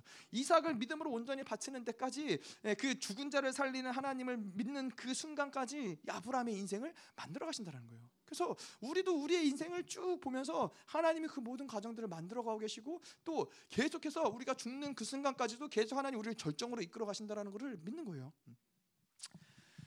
자, 음. 자, 또 그분이 인간이 되셨던 이유, 어, 이유를 한 가지 보자면은 구원의 문제, 우리의 구원의 문제를 해결하기 위해서 그분이 이제 인간으로 오셨다는 것이죠. 자, 이 모든 죄값을 치르기 위해서는 아, 그 조건이 있는데 우리와 같아지셔야 된다는 것이죠. 뭐 예를 들자면 그런 것이죠. 우리가 어, 누군가에게 1억을 빌렸다라면은 1억을 모두 갚아야 아, 그 빚이 청산이 되는 거잖아요. 그 조건이 있잖아요. 1억이라는 돈을 빌려놓고 뭐 나는 뭐 9천만 원만 갚겠습니다. 아, 그거 그럴 수 없다는 것이죠. 1억이라는 돈을 빌리고 1억을 갚기로 했다면은 1억이라는 돈을 정확하게 갚아야 그 빚이 청산이 되는 것이죠. 1억을 빌려놓고 9,999만 원을 빌리고 만 원을 안 갚았다. 그리고 10년이 지났다. 그럼 그 만 원 또 다시 1억이 돼 있어요. 이게 이 세상이 돌아가는 원리인 것이죠. 1억이 다 갚아야 완전히 빚이 청산이 되고 끝나는 거예요. 자, 그래서 인간의 죄는 반드시 이 조건에 죄를 갚기 위한 조건은 무엇이냐? 인간이 그것을 갚아야 된다라는 것이 조건이라는 거예요. 모든 죄의 값을 치르는 조건은 인간이어야만 된다. 음. 자, 그래서 이 모든 죄의 값을 치르기 위해서 예수님이 이 땅 가운데 인간이 되실 수밖에 없었다는 것이죠. 음. 자, 그래서 우리가 구원을 받았다라고 이제 할때 어, 쓰는 단어가 어, 속량 받았다라는 표현을 써요. 속량 받았다, redemption이라는 것은 어, 이것을 빛을 갚았다, 예, 이 모든 것들을 속량했다 이런 표현을 쓰는 것인데, 자 그래서 이 속량 받았다, 구원을 받았다라고 할 때 우리가 함께 그냥 구원을 우리가 보통 이야기할 때 구원을 받았다라고 하면 이제 나는 아, 이제 예전에 죄인이어서 죽고선 지옥에 가야 될 어떤 그런 존재였는데 구원을 받아서 이제 나는 어, 죄인이 아니라 하늘나라에 갈 수 있는 천국에 갈 수 있는 의인이 됐다라는 측면에서 구원을 이야기하는데 사실 이 속량을 받았다. 예, 이 구원이라는 표현에는 그것을 넘어서는 어떠한 범위의 개념이 있다는 거예요. 속량을 받았다는 건 뭐예요? 이 모든 육체의 빚, 우리가 이 땅에 인간으로서 지고 있는 모든 이 빚들을 다 갚아버렸다는 거예요. 영원한 생명을 하나님이 우리에게 주신, 주신 것뿐만 아니라 우리가 이 땅 가운데 살아가는 많은 것들을 살아가는데 우리가 무엇 때문에 살아가요? 육체의 빚 때문에 살아가는 부분들이 있다는 거예요. 왜, 왜 우리가 돈을 벌어야 돼요? 먹고 살아야 되니까 돈이 없으면 먹지 못하니까는 돈을 버는 거예요. 왜 왜 공부해야 돼요? 이 모든 것들이 결국엔 뭐예요? 육체의 빚이라는 거예요. 뭐 이 땅 가운데서 우리가 마땅히 책임져야 될 책임, 의무 예, 이러한 것들을 계속 이건 뭐예요? 이 마치 이스라엘 백성들이 이 애굽에서 노예 시절 할 때 그들이 그날 하루 동안에 마땅히 해야 될 그 일의 분량이 있는 거예요. 뭐 벽돌을 몇 개를 만들어야 되고 뭐 지푸라기가 없으면 지푸라기를 구해와야 되고 그래서 이것이 바로 육체의 의무라는 거예요. 이 세상을 통치하고 다스리는 공중 권세 잡은 자들이 이 모든 이 죄에 걸린 육체 육체를 가진 자들에게는 그런 육체의 빚을 가지고 살아가게 만든다는 거예요. 그래서 이러한 모든 것들을 우리가 육체의 빚을 가지고 살아가기 때문에 인생이 고달플 수밖에 없다는 거예요. 근데 예수님이 인간으로 이 땅에 오시고 우리가 그 인간이신 예수를 만나는 순간 우리의 모든 육체의 의무는 그것 끝나버린 거예요. 예. 우리는 더 이상 육체의 빚을 지고서 살아갈 존재들이 아니라는 거예요. 자, 뭐 이제 뭐 예를 들어서 그렇죠. 뭐 아버지니까는 돈을 벌어야 된다. 아 그러면은 아버지의 그 무게감, 가장의 책임감이 얼마나 무겁겠어요. 예. 그러니 내가 이 가족들을 다 먹여 살려야 된다. 저희는 가족이 네, 여섯 명이나 돼요. 저까지 여섯 명이나 돼요. 이 여섯 명 나 혼자 먹고 살기도 어려운데 이 여섯 명을 다 먹여 살려야 된다. 그러면은 어 어떻게 잠을 어, 두두 발 뻗고 어떻게 자요? 어떻게 뭐 저희 여섯 명이지만은 어 그 어? 최 집사님네 향기 집사님은 몇 명이에요? 가족이 여덟 명이에요. 어, 여덟 명 어떻게 먹여 살려요? 근데 잘 먹고 살아요. 예, 잘 먹고 살아요. 뭐 대단하게 뭘 뭐 저도 뭐 대단하게 뭘 먹고 사는 거 아니지만은 하나님 먹이시고 입히신다라는 거예요. 자, 이게 육체의 빚으로 우리는 살아가지 않는다는 것인데 목회라는 것도 그렇죠. 예, 목사가 매일 이 설교하고 사역하고 이게 어, 육체의 빚이에요. 뭔가 내가 이런 것들을 뭐 책임감으로서 의무로서 해야 된다라면은 이거 고통스러운 거예요. 제가 가끔 그런 얘기해요. 하, 나는 정말 학교 졸업하면은 다시는 공부 안 할 줄 알았더니 어, 맨날 공부하고 있다고. 맨날 말씀을 보는 거죠. 말, 말씀 보고 말씀 보고 맨날 나는 정말 이런 삶을 살 줄 나는 몰랐다. 근데 이게 육체의 의무가 됐을 때는 이게 고통스러운 거예요. 하, 이제 제가 가끔 그런 얘기해요. 가장 행복한 순간이 나 언제인 줄 아냐? 주일 예배 끝나고 그, 그 저녁 하루 월요일부터 다시 또 말씀을 봐야 되는 그때 해방감과 자유감이 있긴 한데 근데 사실은 이게 나에게 저에게 있어서는 고통과 어려움과 지긋지긋함이 아니라 말씀을 보는 게 기쁨이고 즐거움이고 그게 영광스러운 일인 것이죠. 그래서 뭐 제가 그때 말씀드렸지만 말씀을 전할 수 있는 누군가가 있다는 게 얼마나 감사할 일이에요. 말씀을 또 들어주시고 또 그래서 믿음으로 받아들이, 받아들이시는 그런 교회가 있다는 게 얼마나 감격스러운 일이에요. 그렇지 않으면은 이것이 어떤 육체의 의무면은 힘든 거예요. 모든 것들이 다. 자, 근데 이 육체의 의무를 지고 살아가는 어, 그러한 것들이 있을 때는 뭐가 문제가 되냐면은 우리의 육체의 의무가 짊어졌을 때는 영적으로 성장하고 돌파하고 승리하는데 큰 걸림이 된다는 거예요. 이 모든 이 영적인 파워, 진정한 파워는 어디서 나오냐면은 이 스피드에서 나오는 거예요. 예, 이 스피드가 빠를 때 이 힘과 더불어서 에너지가 거대한 에너지가 창출이 되는 것이지 아무리 힘이 강력하더라도 스피드가 뭐 정말 이 군뱅이 기어가듯이 날아가면은 그거는 큰 파워를 이루기가 어렵다라는 것이죠. 음. 근데 이 스피드가 어디서 나오느냐? 바로 이 육체의 의무를 벗어버릴 때 우리에게 진정한 스피드가 나온다는 거예요. 아니 모든 짐을 다 짊어지고서는 아무리 걸어가고 뛰어가면 이 모든 것들을 돌파하는데 이런 스피드가 나올 수가 없다는 것이죠. 음. 자 그래서 이 육체의 의무가 해결이 되었다. 아, 이것은 무엇을 얘기하냐면은 우리의 모든 몸의 속량까지도 이야기한다는 거예요. 이 우리의 삶의 영역, 삶의 boundary, 육체의 boundary, 우리 어떤 관계의 boundary 이런 모든 것들이 완전히 자유로운 상태가 바로 몸의 속량을 이야기한다라는 거예요. 이것이 바로 이, 이, 사도 바울이 이야기하는 영광의 자유, 영광의 자유를 하는 것이죠. 영광의 자유라는 건 뭐예요? 그분이 언제든지 원하는 대로 우리는 갈 수 있는 거예요. 그분이 원하는 대로 언제든지 우리는 행할 수 있는 거예요. 그분이 무엇을 말하든지 언제든지 우리는 따를 수 있는 상태가 바로 자유의 상태인 거예요.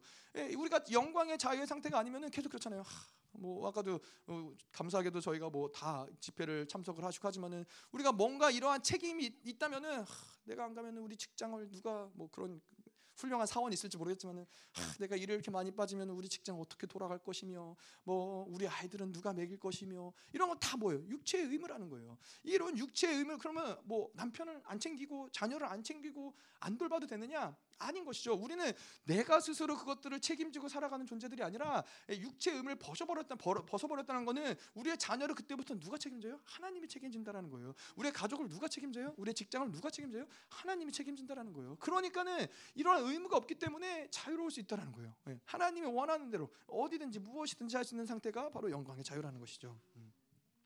이거를 이제 요한복음적인 표현으로 우리가 사용하자면은 예, 요한복음은 뭐예요? 요한복음의 구원의 상태는 계속 다가오시는 그분을 받아들이는 거예요. 요한복음에서 예수님은 계속 그분을 계속 다가오세요.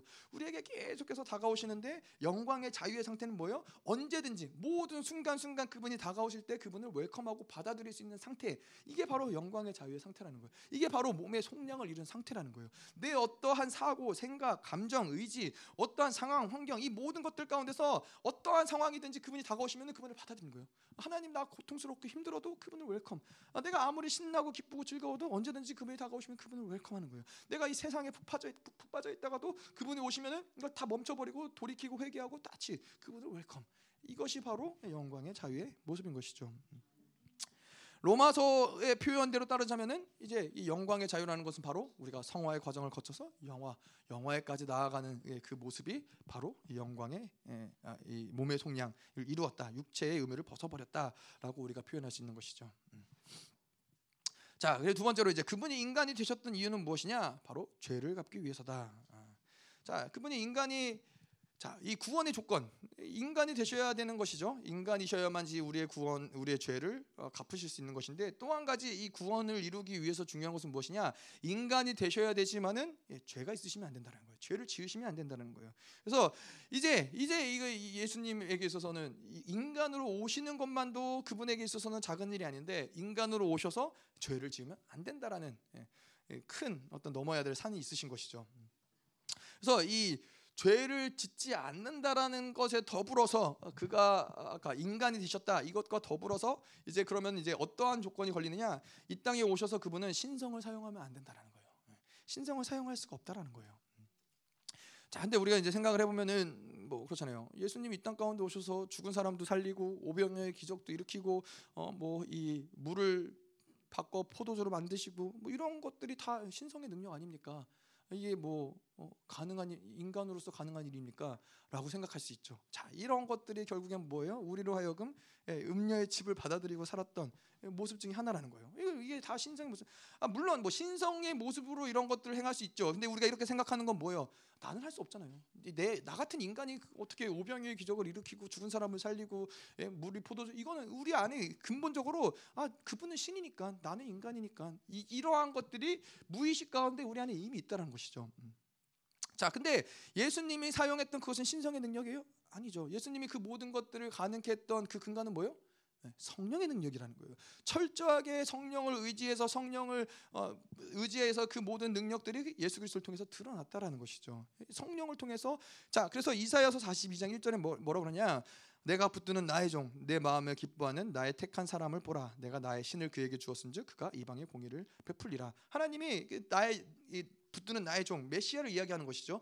메시아에게 나의 신을 주었다는 거예요. 성령을 주었다는 거예요. 그래서 메시아와 성령은 분리할 수 없다는 거예요. 자, 메시아와 성령 왜 예수 그리스도가 그분이 하나님이심에도 불구하고 나의 종 메시아와 성령이 분리되지 않느냐? 그 메시아는 인간으로 오셨기 때문에 철저히 성령으로만 살 수밖에 없는 존재였다는 거예요. 왜 성령으로만 살아야 돼요? 죄를 짓지 않기 위해서는 성령을 의지하지 않고서는 살 수 없다라는 거예요. 그래서 그분이 이 땅 가운데 행하신 모든 이 신성의 능력, 어떤 이 신성의 능력들은 어, 그분이 신을 신이시셨기 때문에 드러났던 능력이 아니라 철저히 성령을 의지했기 때문에 자 그걸 반대로 이야기하면 뭐예요? 예, 우리도 마찬가지로 그분과 똑같은 인간인 우리도 철저히 성령을 의지하면은 그러한 신성의 능력들이 드러날 수밖에 없다라는 거예요. 그래서 우리의 문제는 신성의 능력이 없는 게 문제가 아니라 우리의 문제는 철저히 성령을 의지하지 않는 게 문제라는 거예요. 똑같은 이 예수님이 똑같은 조건도 우리도 동일하게 갖고 있다라는 것이죠. 음. 자 그렇기 때문에 아, 우리의 이, 이, 그분이 인간으로 오셨다는 것이 우리에게는 그만큼 그만큼 중요한 어, 부분인 것이죠. 음. 자 그래서 이제는 이 아, 우리가 그분의 진리를 이, 그분이 인간이 되셨고 죄가 없다는 사실을 믿음으로 받아들이면은 아, 우리는 이제 성령의 충만함을 받아들일 수 있다는 거예요. 자 이게, 이게 무엇이냐? 아, 인간 예수 그리스도가 인간이 되셨다라는 것을 로고스라고 우리가 이야기했잖아요. 명제라고 이야기했잖아요. 예수님이 그래서 나는 에고 에이미라고 이야기하면서 나는 포도나무다. 그것을 로고스 명제. 그래서 그것을 받아들일 때 우리는 뭐예요? 그분께 붙어만 있으면은 열매를 맺는 것과 같은 거예요. 자, 근데 나는 아까 마찬가지로 지금 무엇을 얘기하냐면은 이사야서 41장 1절에 이야기한 것처럼 예, 나의 신을 그에게 주었다. 나는 누구와 함께해요? 성령과 함께한다. 그래서 우리가 이 예수 그리스도를 그분의 인간 되심을 명제로 받아들이면은 그 진리를 받아들이면은 뭐가 같이 오느냐? 성령이 같이 온다라는 거예요. 예수 그리스도를 받아 인간이신 예수 그리스도를 우리가 받아들일 때 메시아와 함께한 성령이 우리 안에 있다라는 거예요. 자, 그래서 이 진리라는 것이 중요해요.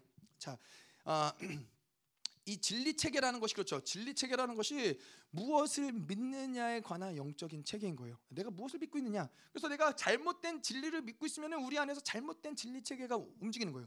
진리 체계라는 건 뭐냐? 그래서 내가 믿는 그 어떠한 진리를 가지고 그 내가 모든 사고가 움직이는 것이고 나의 모든 생각과 사고를 통해서 나의 행동이 나오는 것이고 행동 이런 모든 행동을 통해서 우리의 습관과 어떤 방향성과 인생이 결정이 된다라는 것이 바로 진리 체계가 어떤 무엇을 믿느냐 어떤 진리를 가지고 있느냐 이것이 인생 가운데 굉장히 중요한데 자 이 진리 체계가 중요한 이유는 바로 성령은 진리를 따라 흐르는 영이기 때문에 그렇다는 거예요.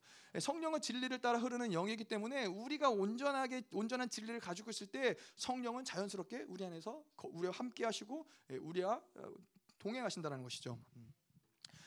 자, 그래서 우리가 뭐 성령 충만을 받기 위해서 뭐 오랜 시간 동안 하나님께 연, 아주 간절히 기도하고 부르짖고 뭐 다 성령 충만 아마 그렇게 어, 받으셨고 아마 배우셨을 거예요. 성령 충만 받기 위해서 어떻게 해야 저 어렸을 때 그랬던 것 같아요. 성령 충만 받기 위해서 어떻게 하냐?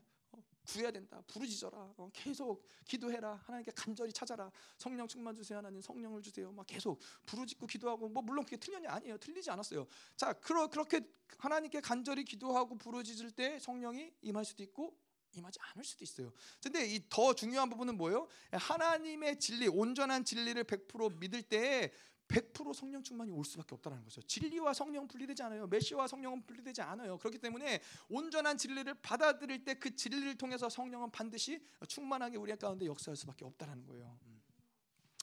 음. 자 그래서 우리가 이 그 말씀을 믿는 순간 예, 육신이 말씀이 육신이 되 우리 가운데 오신 그 말씀을 우리가 로고스를 믿는 순간 예, 우리가 이 성령 충만 이르는데 그 성령 충만은 그냥 이 컵 안에 물이 어, 가득 채워지고 차고 넘치는 성령 충만 그런 충만함이 아니라 진리라는 하나님의 그 넓은 이 태평양 같은 그 바닷 가운데 예, 우리라는 이 컵이 그 안으로 들어가는 것이 그 진리 안으로 들어가는 것이 바로 진리 안에 우리가 성령 충만함을 얻는 모습이라는 것이죠. 음. 자 그래서 오늘도 우리가 인간 예수를 이야기했는데 인간 예수를 믿음으로 받아들일 때 뭐요? 죄의 문제가 속량이 되는 거예요. 인간 예수를 믿음으로 받아들일 때 뭐요? 우리가 성령 충만함으로 가는 거예요. 이것이 바로 로고스이신 그분을 어, 받아들일 때 드러나는 레마의 능력과 권세라는 것이죠. 자. 자 그래서 이제 인간으로 그분이 오셔서 음, 이러한 모든 죄를 짓지 않고서는 성령을 철저하게 의지해서 능력과 권세를 드러내고 살으셨는데 그렇다면 우리가 이제 뭐 지난주에도 좀 이런 히브리서를 통해서 이야기했지만은 그분은 어떻게 죄를 짓지 않고 살으실 수 있었나? 아, 뭐 물론 철저히 성령을 의지하면 살았던 것이지만은 이, 이, 어, 몇 가지를 좀 보도록 할게요. 그분이 어떻게 죄를 짓 이게 왜 우리에게 중요해요? 음. 우리가 똑같은 인간이셨기 때문에 마찬가지로 그분이 죄를 짓지 않고 살으셨다라는 건 뭐예요? 그건 동일하게 우리도 죄를 짓지 않고 살을 수 있다라는 어떤 그분이 우리의 모델이 되시는 것고 우리의 근간이 되시는 것이죠. 아, 근데 어떻게 그분이 죄를 짓지 않고 살았냐? 음, 첫 번째로는 로마서 1장 4절에 성결의 영으로는 죽은 자들 가운데서 부활하사 능력이 하나님의 아들로 선포되셨으니 자 성결의 영은 누굴 얘기하는 거죠? 성령을 얘기하시는 거예요. 자, 성령의 본질적인 우리 안에 그분이 내재하시고 우리 안에 거주하시면서 본질적인 핵심적인 그분의 이 사역은 무엇이에요? 우리를 거룩하게 만드는 거예요. 그래서 그분을 거룩한 영이라고 하시는 거예요. 그분을 성결의 영이라고 하는 거예요. 그분이 우리 안에 내재하시면서 성령은 계속 우리를 거룩하고 예, 정결하게 만들어 가시는 게 성령의 일하심이죠. 그게 바로 이 죄에 대해서 의에 대해서 심판에 대해서 그분이 우리를 계속 규정하심으로써 우리를 계속 거룩하게 만들어 가신다라는 거예요. 자, 그래서 일말이라도 내가 무엇을 할 수 있다라고 생각하는 거는 우리는 다, 다 쓰러지는 거예요. 예. 철저히 우리에게 있어서의 방향성은 뭐예요? 하나님 나는 아무것도 할 수 없습니다. 하나님. 나는 정말 내가 할 수 있는 건 정말 아무것도 없습니다. 이러한 것들이 있어야지 만약에 내 안에서 어, 내가 그래도 뭐, 뭐 한때 열심히 하면 나도 잘했지. 내가 또 노력하면 또 잘하지. 뭔가 일말의 가능성을 내 안에서 찾고 있으면은 아 그러면은 성령께서 일할 수 없다는 거예요. 뭐, 뭐가 되냐면은 일단은 그러한 일말의 교만함, 일만의 어떤 이러한 내 안에서의 가능성을 가지고 신앙생활 하면은 일단 기름 부심이 안 흘러요. 일단 성령이 일하실 수 있는 기름 부심이 부어진다는 건 뭐예요? 그 기름 부심을 따라 성령이 일하신다는 것인데 이 기름 부심은 언제 흘러요? 내가 철저히 하나님 앞에서 완전히 죽어지고 철저히 그분을 의지할 때 성령께서는 기름 부심을 따라서 일하시고 예, 그분의 능력과 권세를 드러나시는데 내가 뭔가 할 수 있다라는 어떤 일말의 가능성과 이런 교만함을 가지고 있을 때 기름 부심이 부어지지 않아요. 예, 성령이 일하실 수가 없다라는 거예요. 음.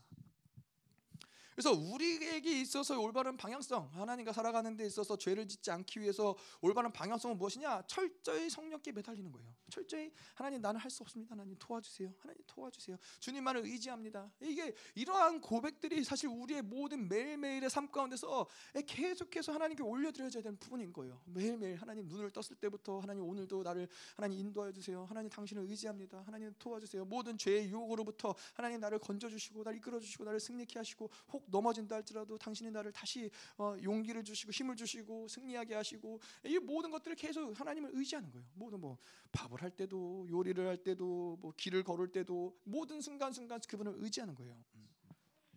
그분을 의지할 때 우리의 모든 것들이 예, 어떠한 것도 내 힘으로 운행되는 것이 아니라 내가 걷는 것도 예, 그로 인하여 걷게 되는 것이고 내가 일을 하는 것도 성령의 힘으로 일하게 되는 것이고 예, 내가 말하는 것도 성령의 성령이 부어 주시는 것들로 말하게 되는 것이고 이 모든 것들이 우리의 삶의 모든 영역이 그분이 통치하시고 다스리시는 그분의 나라가 되는 것이죠. 음. 자, 그래서 이러한 흐름들이 계속 더 높아지고 높아지고 쌓이고 쌓이다 보면 어떻게 되느냐? 아, 우리가 그냥 성령의 인도하심이 없이는 정상적인 삶이 불가능한 상태가 되는 거예요. 내가 기름 부심이 느껴지지 않으면 하루를 시작하기가 어려운 거예요. 하나님의 임재가 내 안에 느껴지지 않으면은 삶이 고통스러울 수밖에 없는 아무것도 할 수 없는 상태까지도 가는 것이 신앙의 올바른 방향성이라는 것이죠. 그래서 매일 우리의 삶 가운데서 아, 기도의 자리에 나와서 계속 이 우리의 어떤 그런 임, 하나님이 우리에게 부어진 기름 부심, 그분의 임재 이런 것들을 계속 점검을 하는 거예요. 하나님 오늘도 당신에게 기름 부심이 부어지는군요. 하나님 당신이 오늘도 내가 당신을 부를 때 당신이 응답하시는군요. 당신의 임재가 느껴지는군요. 근데 느껴지지 않을 때에는 계속 이것들을 풀어내야 돼요. 회개해야 돼요. 기도해야 돼요. 네. 제가 기도하는데 하나님이 좀 그런 모습들을 보여, 보여주신 게 우리의 어떤 이 영성이라는 것은 마치 흘러가는 물과 같다라는 생각. 하나님이 주시더라고요. 흘러가는 물이라는 것은 어떤 고착된 상태가 아니잖아요. 물이 흘러가다 보면은 어떤 이 고여 있는 더러운 곳을 지나가다 보면은 물이 그런 이 더러운 것에 오염이 되어서 같이 더러워지기도 더러워질 수 있죠.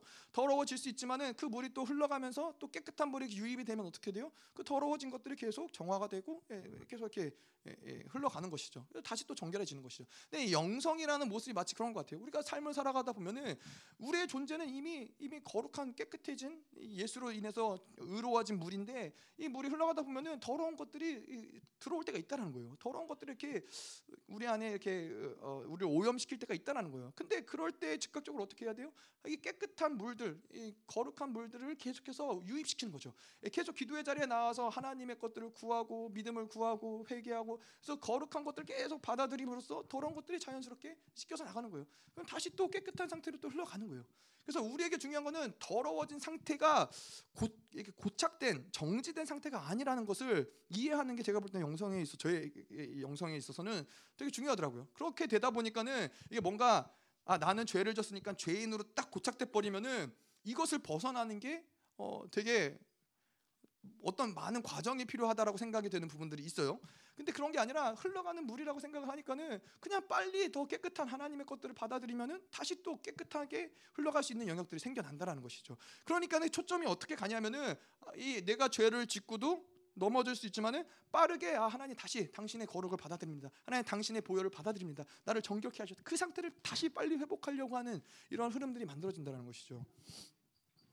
자, 그래서 음, 그분은 성결의 영이고 그분은 우리에게 이렇게 기름을 부으시고 우리는 철저히 그분만을 의지해야 되는데 자, 그 우리가 이렇게 이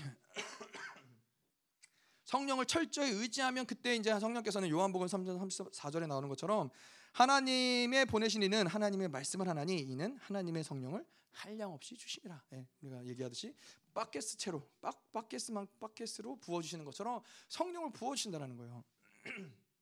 자, 왜 어떻게 우리 입에서 하나님의 권세의 말씀, 능력의 말씀이 나, 나갈 수 있느냐? 이건 바로 성령이 아, 하나님의 성령을 한량 없이 부어 주시기 때문에 가능하다라고 요한 사도가 이야기하고 아, 예수님이 이야기하고 있는 것이죠. 음. 자, 그런데 이 어, 하나님과 살아갈 때 우리가 이제 경험을 하면서 이것도 명제로서 받아들일 건 뭐냐면은 이게 성령을 하나님이 한량 없이 부어주신다는 거예요. 뭔가 하나님이 정말 가뭄에 콩나듯이 찔끔찔끔 성령을 부어주시지 않는다는 거예요. 하나님은 항상 우리에게 성령을 부어주실 때 한량 없이 부어주신다는 거예요. 성령이 부어질 때 그 부어짐을 통해서 우리에게는 그 말씀의 권세가 드러나고 능력이 드러나고 하나님의 영광이 드러나고 그 하나님의 입장에서는 한량 없이 계속 부으신다는 거예요. 근데 뭐 우리가 얘기했지만 우리 문제는 뭐예요? 예. 우리 그 받아들이는 통로가 더러워지거나 좁혀졌거나 더러 막혀 있거나 있거나 이럴 때 그것이 부어지지 않지만은 언제든지 그것이 해결이 되면 아까도 이야기했던 것처럼 더러워졌던 오염된 물들이 깨끗해지기만 한다면은 하나님의 거룩한 물들이 한량없이 막 부어지는 거예요. 예. 그렇기 때문에 우리의 초점은 계속 하나님 앞에 나아가 회개하고 엎드리고 이런 것들을 정결케 하는 작업들을 계속 하는 것이죠. 그래서 이 성령의 하나님의 성령을 폭포수처럼 우리에게 지금도 부어주시고 계시는 것이죠. 음. 자, 두 번째로는 이제 그분이 죄 없이 사시기 위해서 어떻게 하셨냐? 히브리서 5장 7절에 이야기한 것처럼 예, 심한 통곡과 강구로 하나님께 아뢰는 것이죠. 하나님 당신의 은혜를 주시지 않으면 살 수 없습니다. 매일매일 모든 순간순간마다 예, 하나님을 철저히 의지하면서 그 모든 이 고난과 결핍과 아픔 가운데서도 예, 철저하게 모든 이 통곡과 눈물로써 하나님께 아뢰는 것이죠. 음. 자, 그래서 어, 예수 그리스도가 죄를 이기는 방법은 우리가 아는 대로 능력과 권세를 가지고서는 죄를 짓밟고 승리하고 하, 나는 죄, 죄를 짓지 않는 뭐 그런 존재야라고 예수님이 승리하신 게 아니라는 거예요. 그 우리에게도 시사하는 바가 그렇다는 거예요. 우리가 원하는 건 뭐예요? 난 죄 따위는 어, 쳐다보지도 않아. 나는 죄를 완전히 이긴 존재야. 이 하나님이 우리에게 일하시는 방법은 그게 아니라 우리 하나님이 우리에게 일하시는 방법은 뭐예요? 시간이 흘러가고 영적으로 성장하면 성장할수록 하나님을 의지하는 게 쉬워지는 거예요. 예. 하나님을 의지하고 하나님을 붙잡고 하나님께 간절히 구하는 것이 그것이 쉬워지는 것이지 내가 뭔가 죄를 내 힘으로 막 이겨내고 뭐 죄를 거들떠보지도 않고 그렇지 않다는 거예요. 예수님도 심한 통곡과 눈물로 하나님께 간구와 소망을 소원을 아뢰지 않으면은 그 죄 가운데서 넘어질 수밖에 없는 것이 이 사르크를 가진 인간의 한계라는 것이죠. 그것이 그래서 우리에게는 계속 그분께 심한 통곡을 하세요. 심한 눈물을 흘리세요. 그것이 우리가 하나님께 나아가서 죄를 짓지 않는 방법이라는 것이죠. 그러니까 예수님은 근데 우리와 달랐던 건 뭐예요? 우리와 다르셨던 거는 예수님은 이러한 모든 이런 모든 과정 가운데 한 번 한 톨의 죄를 짓기만 해도 그분의 모든 구속사의 사역은 끝나는 거예요. 예. 죄, 인간으로서 죄를 죄를 죄 죄의 속량을 이루는데 온전한 조건이 되지 않아요. 예. 그래서 그분은 탈락인 거예요. 그렇기 때문에 그분은 이 땅 가운데 살아가면서 그러한 긴장감을 가지고 살아갔다는 거예요. 내가 한 번의 죄를 짓는 것을 통해서 모든 인류의 소망은 날아가는구나. 모든 하나님의 소망은 날아가는구나. 이러한 긴장감을 가지고 그렇기 때문에 심한 통곡과 눈물로서 기도할 수밖에 없었겠죠. 근데 우리는 그 정도의 어떠한 무게감은 아닌 것이죠. 내가 죄를 한 번의 죄를 짓는다고 모든 인류의 소망이 날아갔으면은 인류는 수백 번 수천 번 날아갔어요. 인류는 소망이 없어요. 근데 우리는 그런 긴장감은 아니지만은 우리에게 있는 긴장감은 뭐요? 예수님처럼 마찬가지로 그래도 이 죄를 죄를 짓지 않으려는 이 죄에게 넘어가지 않으려는 그러한 죄에 대한 긴장감이 죄와 싸워야 되는 부분에 대한 긴장감이 우리에게도 존재한다는 것이죠. 음. 그래서 이 아까도 이 신앙생활 영성을 하는 데 있어서 더러운 것들이 우리에게 유입이 돼서 하나님의 임재가 느껴지지 않고 기름 부심이 제한되고 뭔가 성령의 부어 주심이 우리에게 어, 막 제한적으로 느껴지고 이러한 상태가 우리에게는 고통스러운 막 힘들고 견디기 어려운 고통스러운 상태이기 때문에 그것을 계속해서 하나님께 나아가서 씻어내고 이러한 것들을 경험하다 보면은 이제는 그런 것들이 긴장하는 상태가 되는 거예요. 아, 내가 또 이러한 죄를 지음으로써 하나님의 임재를 잃어버리는 그 상태가 아, 될 수 없는데 이러면서 아, 그래서 혹 그런 그 상태를 잃어버려도 아, 내가 빨리 이 임재를 다시 회복해야지 이러한 긴장의 상태를 가지고 신앙생활을 하게 된다는 것이죠. 음. 자, 그래서 이 예수님이 뭐라고 그러셨냐면은 그렇 기 때문에 나를 믿는 자는 아, 내가 하는 일을 그도 할 것이요 또 나보다 큰 일을 그도 하겠다라고 예수님이 말씀을 하신 것이죠. 자, 그 예수님이 인간으로 오시지 않았다면 사실 이것이 무슨 가능한 얘기겠어요. 어, 예수님이 인간으로 오셨기 때문에 우리에게 어, 그도 우리와 같은 일을 할 것이고 어, 예수님보다 더 큰 일도 행할 것이라고 이야기할 수 있었다는 것이죠. 음. 자, 근데 그보다 더 큰 일을 한다라는 표현이 있어서는 그건 무엇이냐? 자, 예수님은 이 땅 가운데서 성령을 철저히 의지하면서 살았지만은 우리가 뭐 그분을 그, 그 임재와 내재를 구분하기가 사실은 뭐 애매한 부분이 있을 수 있지만은 확연하게 우리가 예수님과 다른 건 뭐예요? 우리 안에 성령이 내재하셨다는 거예요. 우리 안에는 예수님이 이제 죽으시고 하늘나라에 가시고 성령을 보내셨기 때문에 그 이유로서 성령이 우리 우리 안에 내재하심으로써 성령이 우리 안에 내재하심과 임재하심을 가지고 살아갈 수 있는 존재가 됐다라는 거예요. 그러한 측면에서 예수님은 철저히 임재하시는 성령을 의지하면서 살아갔던 것이 살아갔던 것으로만으로도 그런 놀라운 하나님의 일들을 드러내고 권세와 능력들을 드러냈는데 우리 안에는 내재하는 성령 그 또 그분 내재하는 성령을 통해서 임재하는 성령과 더불어 살아가기 때문에 예수님이 예, 있는 거예요. 너희가 나보다 큰 일을 하리라. 예, 성령이 왜냐하면 성령을 의지할 때 그분이 일하시기 때문에 음, 그것이 예, 예수님이 우리에게 약속하신 바인 것이죠. 자, 그래서 이 모든 것들이 다 언제 일어나는 것들이냐? 우리가 내가 내 안에 내가 내 안에 성령 삼위 하나님이 우리 안에서 역동적으로 일하실 때 이러한 것들이 우리 안에서 강력하게 역사할 수 있다는 것이죠. 이 하나님의 역동성이 인간의 몸을 입고 오신 예수 그리스도를 믿음으로 받아들일 때 예, 죄를 이길 수 있는 것도 성령 충만함을 받을 수 있는 것도 죄를 짓지 않는 이 모든 것들이 결국 인간이신 예수를 받아들일 때 우리 안에서 역사한다는 거예요. 아멘. 자, 오늘 좀 말씀을 정리해 보자면 그런 거예요. 예, 그분이 예수 그리스도가 예, 그분이 오늘 이, 내일이죠 성탄절인 이, 이 인류 가운데 오심을 통해서 그냥 이 신이신 예, 수 그리스도가 이 땅에 태어나셨다는 것이 아니라 그분이 인간으로 오셨을 때에는 예, 인간으로 오심을 통해서 그것을 믿음으로 받아들이는 모든 자들에게는 하나님이 구원의 역사를 이루실 뿐만 아니라 죄를 이길 수 있는 모든 능력과 권세 이 모든 것들이 그것을 믿는 것으로 이 우리 안에서 드러난다는 거예요. 그래서 우리에게는 이 오늘 좀 붙잡아야 될 부분은 무엇이냐? 이 그분을 로고스 명제로서 받아들이는 것이 중요하다는 거예요. 그분의 모든 인간으로 오심을 명제로서 받아들이는 것이 중요하다는 거예요. 그분이 이 땅에 오셨다라는 것은 바로 우리의 삶 가운데도 오늘도 그분이 나에게 찾아오셨다라는 것을 이야기하는 거예요. 골로새서에서 이야기한 것처럼 프로토토코스 예, 그분이 먼저 모든 만물보다 먼저 계셨다는 거예요. 내 생각보다도 내 모든 존재보다도 먼저 계신 분이고 그, 그 예수 그리스도가 어, 그 나의 존재를 그분이 창조하시고 만드시고 나의 모든 인생의 방향성을 그분이 아시고 예, 그럼에도 불구하고 나를 사랑하기로 결정하신 내가 태어나기 못해 있기 전부터 그분을 사랑하기로 결정하신 이 모든 것들이 그 전에 일어났던 사건들이라는 것이죠.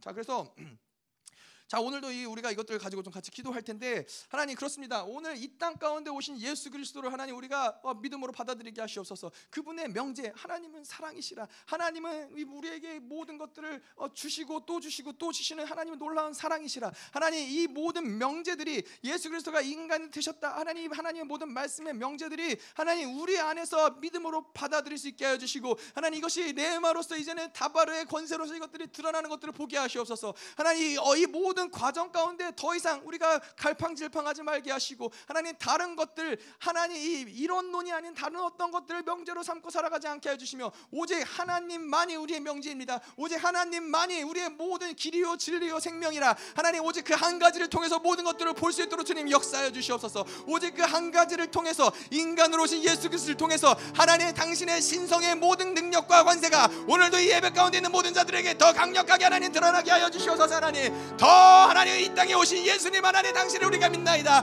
이게 로고스이신 주님을 우리가 믿나이다 하나님. 하나님 말씀이 이 땅 가운데 오사 우리의 마음 가운데 오사 신성의 능력으로 드러나게 하여서. 신성의 권세로 드러나게 하여서 하나님. 더 임하여 옵소서 하나님 감사합니다. 하나님 나를 위해 이 땅에 오신 주님. 하나님 이 땅에 오사 마곡간에서 하나님 모든 천대를 받으시면서까지도 하나님 모든 죄의 유혹과 하나님 고난과 아픔 가운데 하나님 머리 들곳 없으셨던 그분이 하나님 끝끝내 나를 생각하시며 하나님 그 승리를 우리에게 주셨나이다. 하나님 오늘 내일 그 감격과 그 영광이 하나님 우리와 함께 하신 당신과 함께 더불어서 하나님의 길을 가고자 하는 모든 자들에게 하나님 흘러 넘칠 수 있도록 주님 기름 부어 주시옵소서. 하나님 오늘도 귀한 예물을 가지고 주님께 나와 나왔습니다. 하나님 예물이 드려지는 모든 손길 위에 하나님 당신의 그 놀라운 이 로고스의 사랑이 이제는 레마로서 하나님 우리의 삶 가운데 구석구석 드러나게 하시옵소서. 하나님은 사랑이시라. 그 놀라운 사랑이 하나님 우리의 삶을 하나님 지탱하게 하시며 우리의 삶을 인도하여 주시옵소서. 이제는 교회 머리 되신 우리 구주 예수 그리스도의 은혜와 아버지 하나님의 끝없는 사랑과 성령 하나님의 내주 교통 위로 충만케 하신 역사가 오늘도 인간으로 오신 예수 그리스도를 환영하며 영접하며 웰컴하기로 결단하는 사랑하는 성도들과 그 가정과 직장과 자녀와 기업과 비전 위에 이 나라 민족과 전 세계에 파송된 사랑하는 선교사들과 생명사역과 열방교회 위에 이제로부터 영원토로 함께 할지어다 아멘.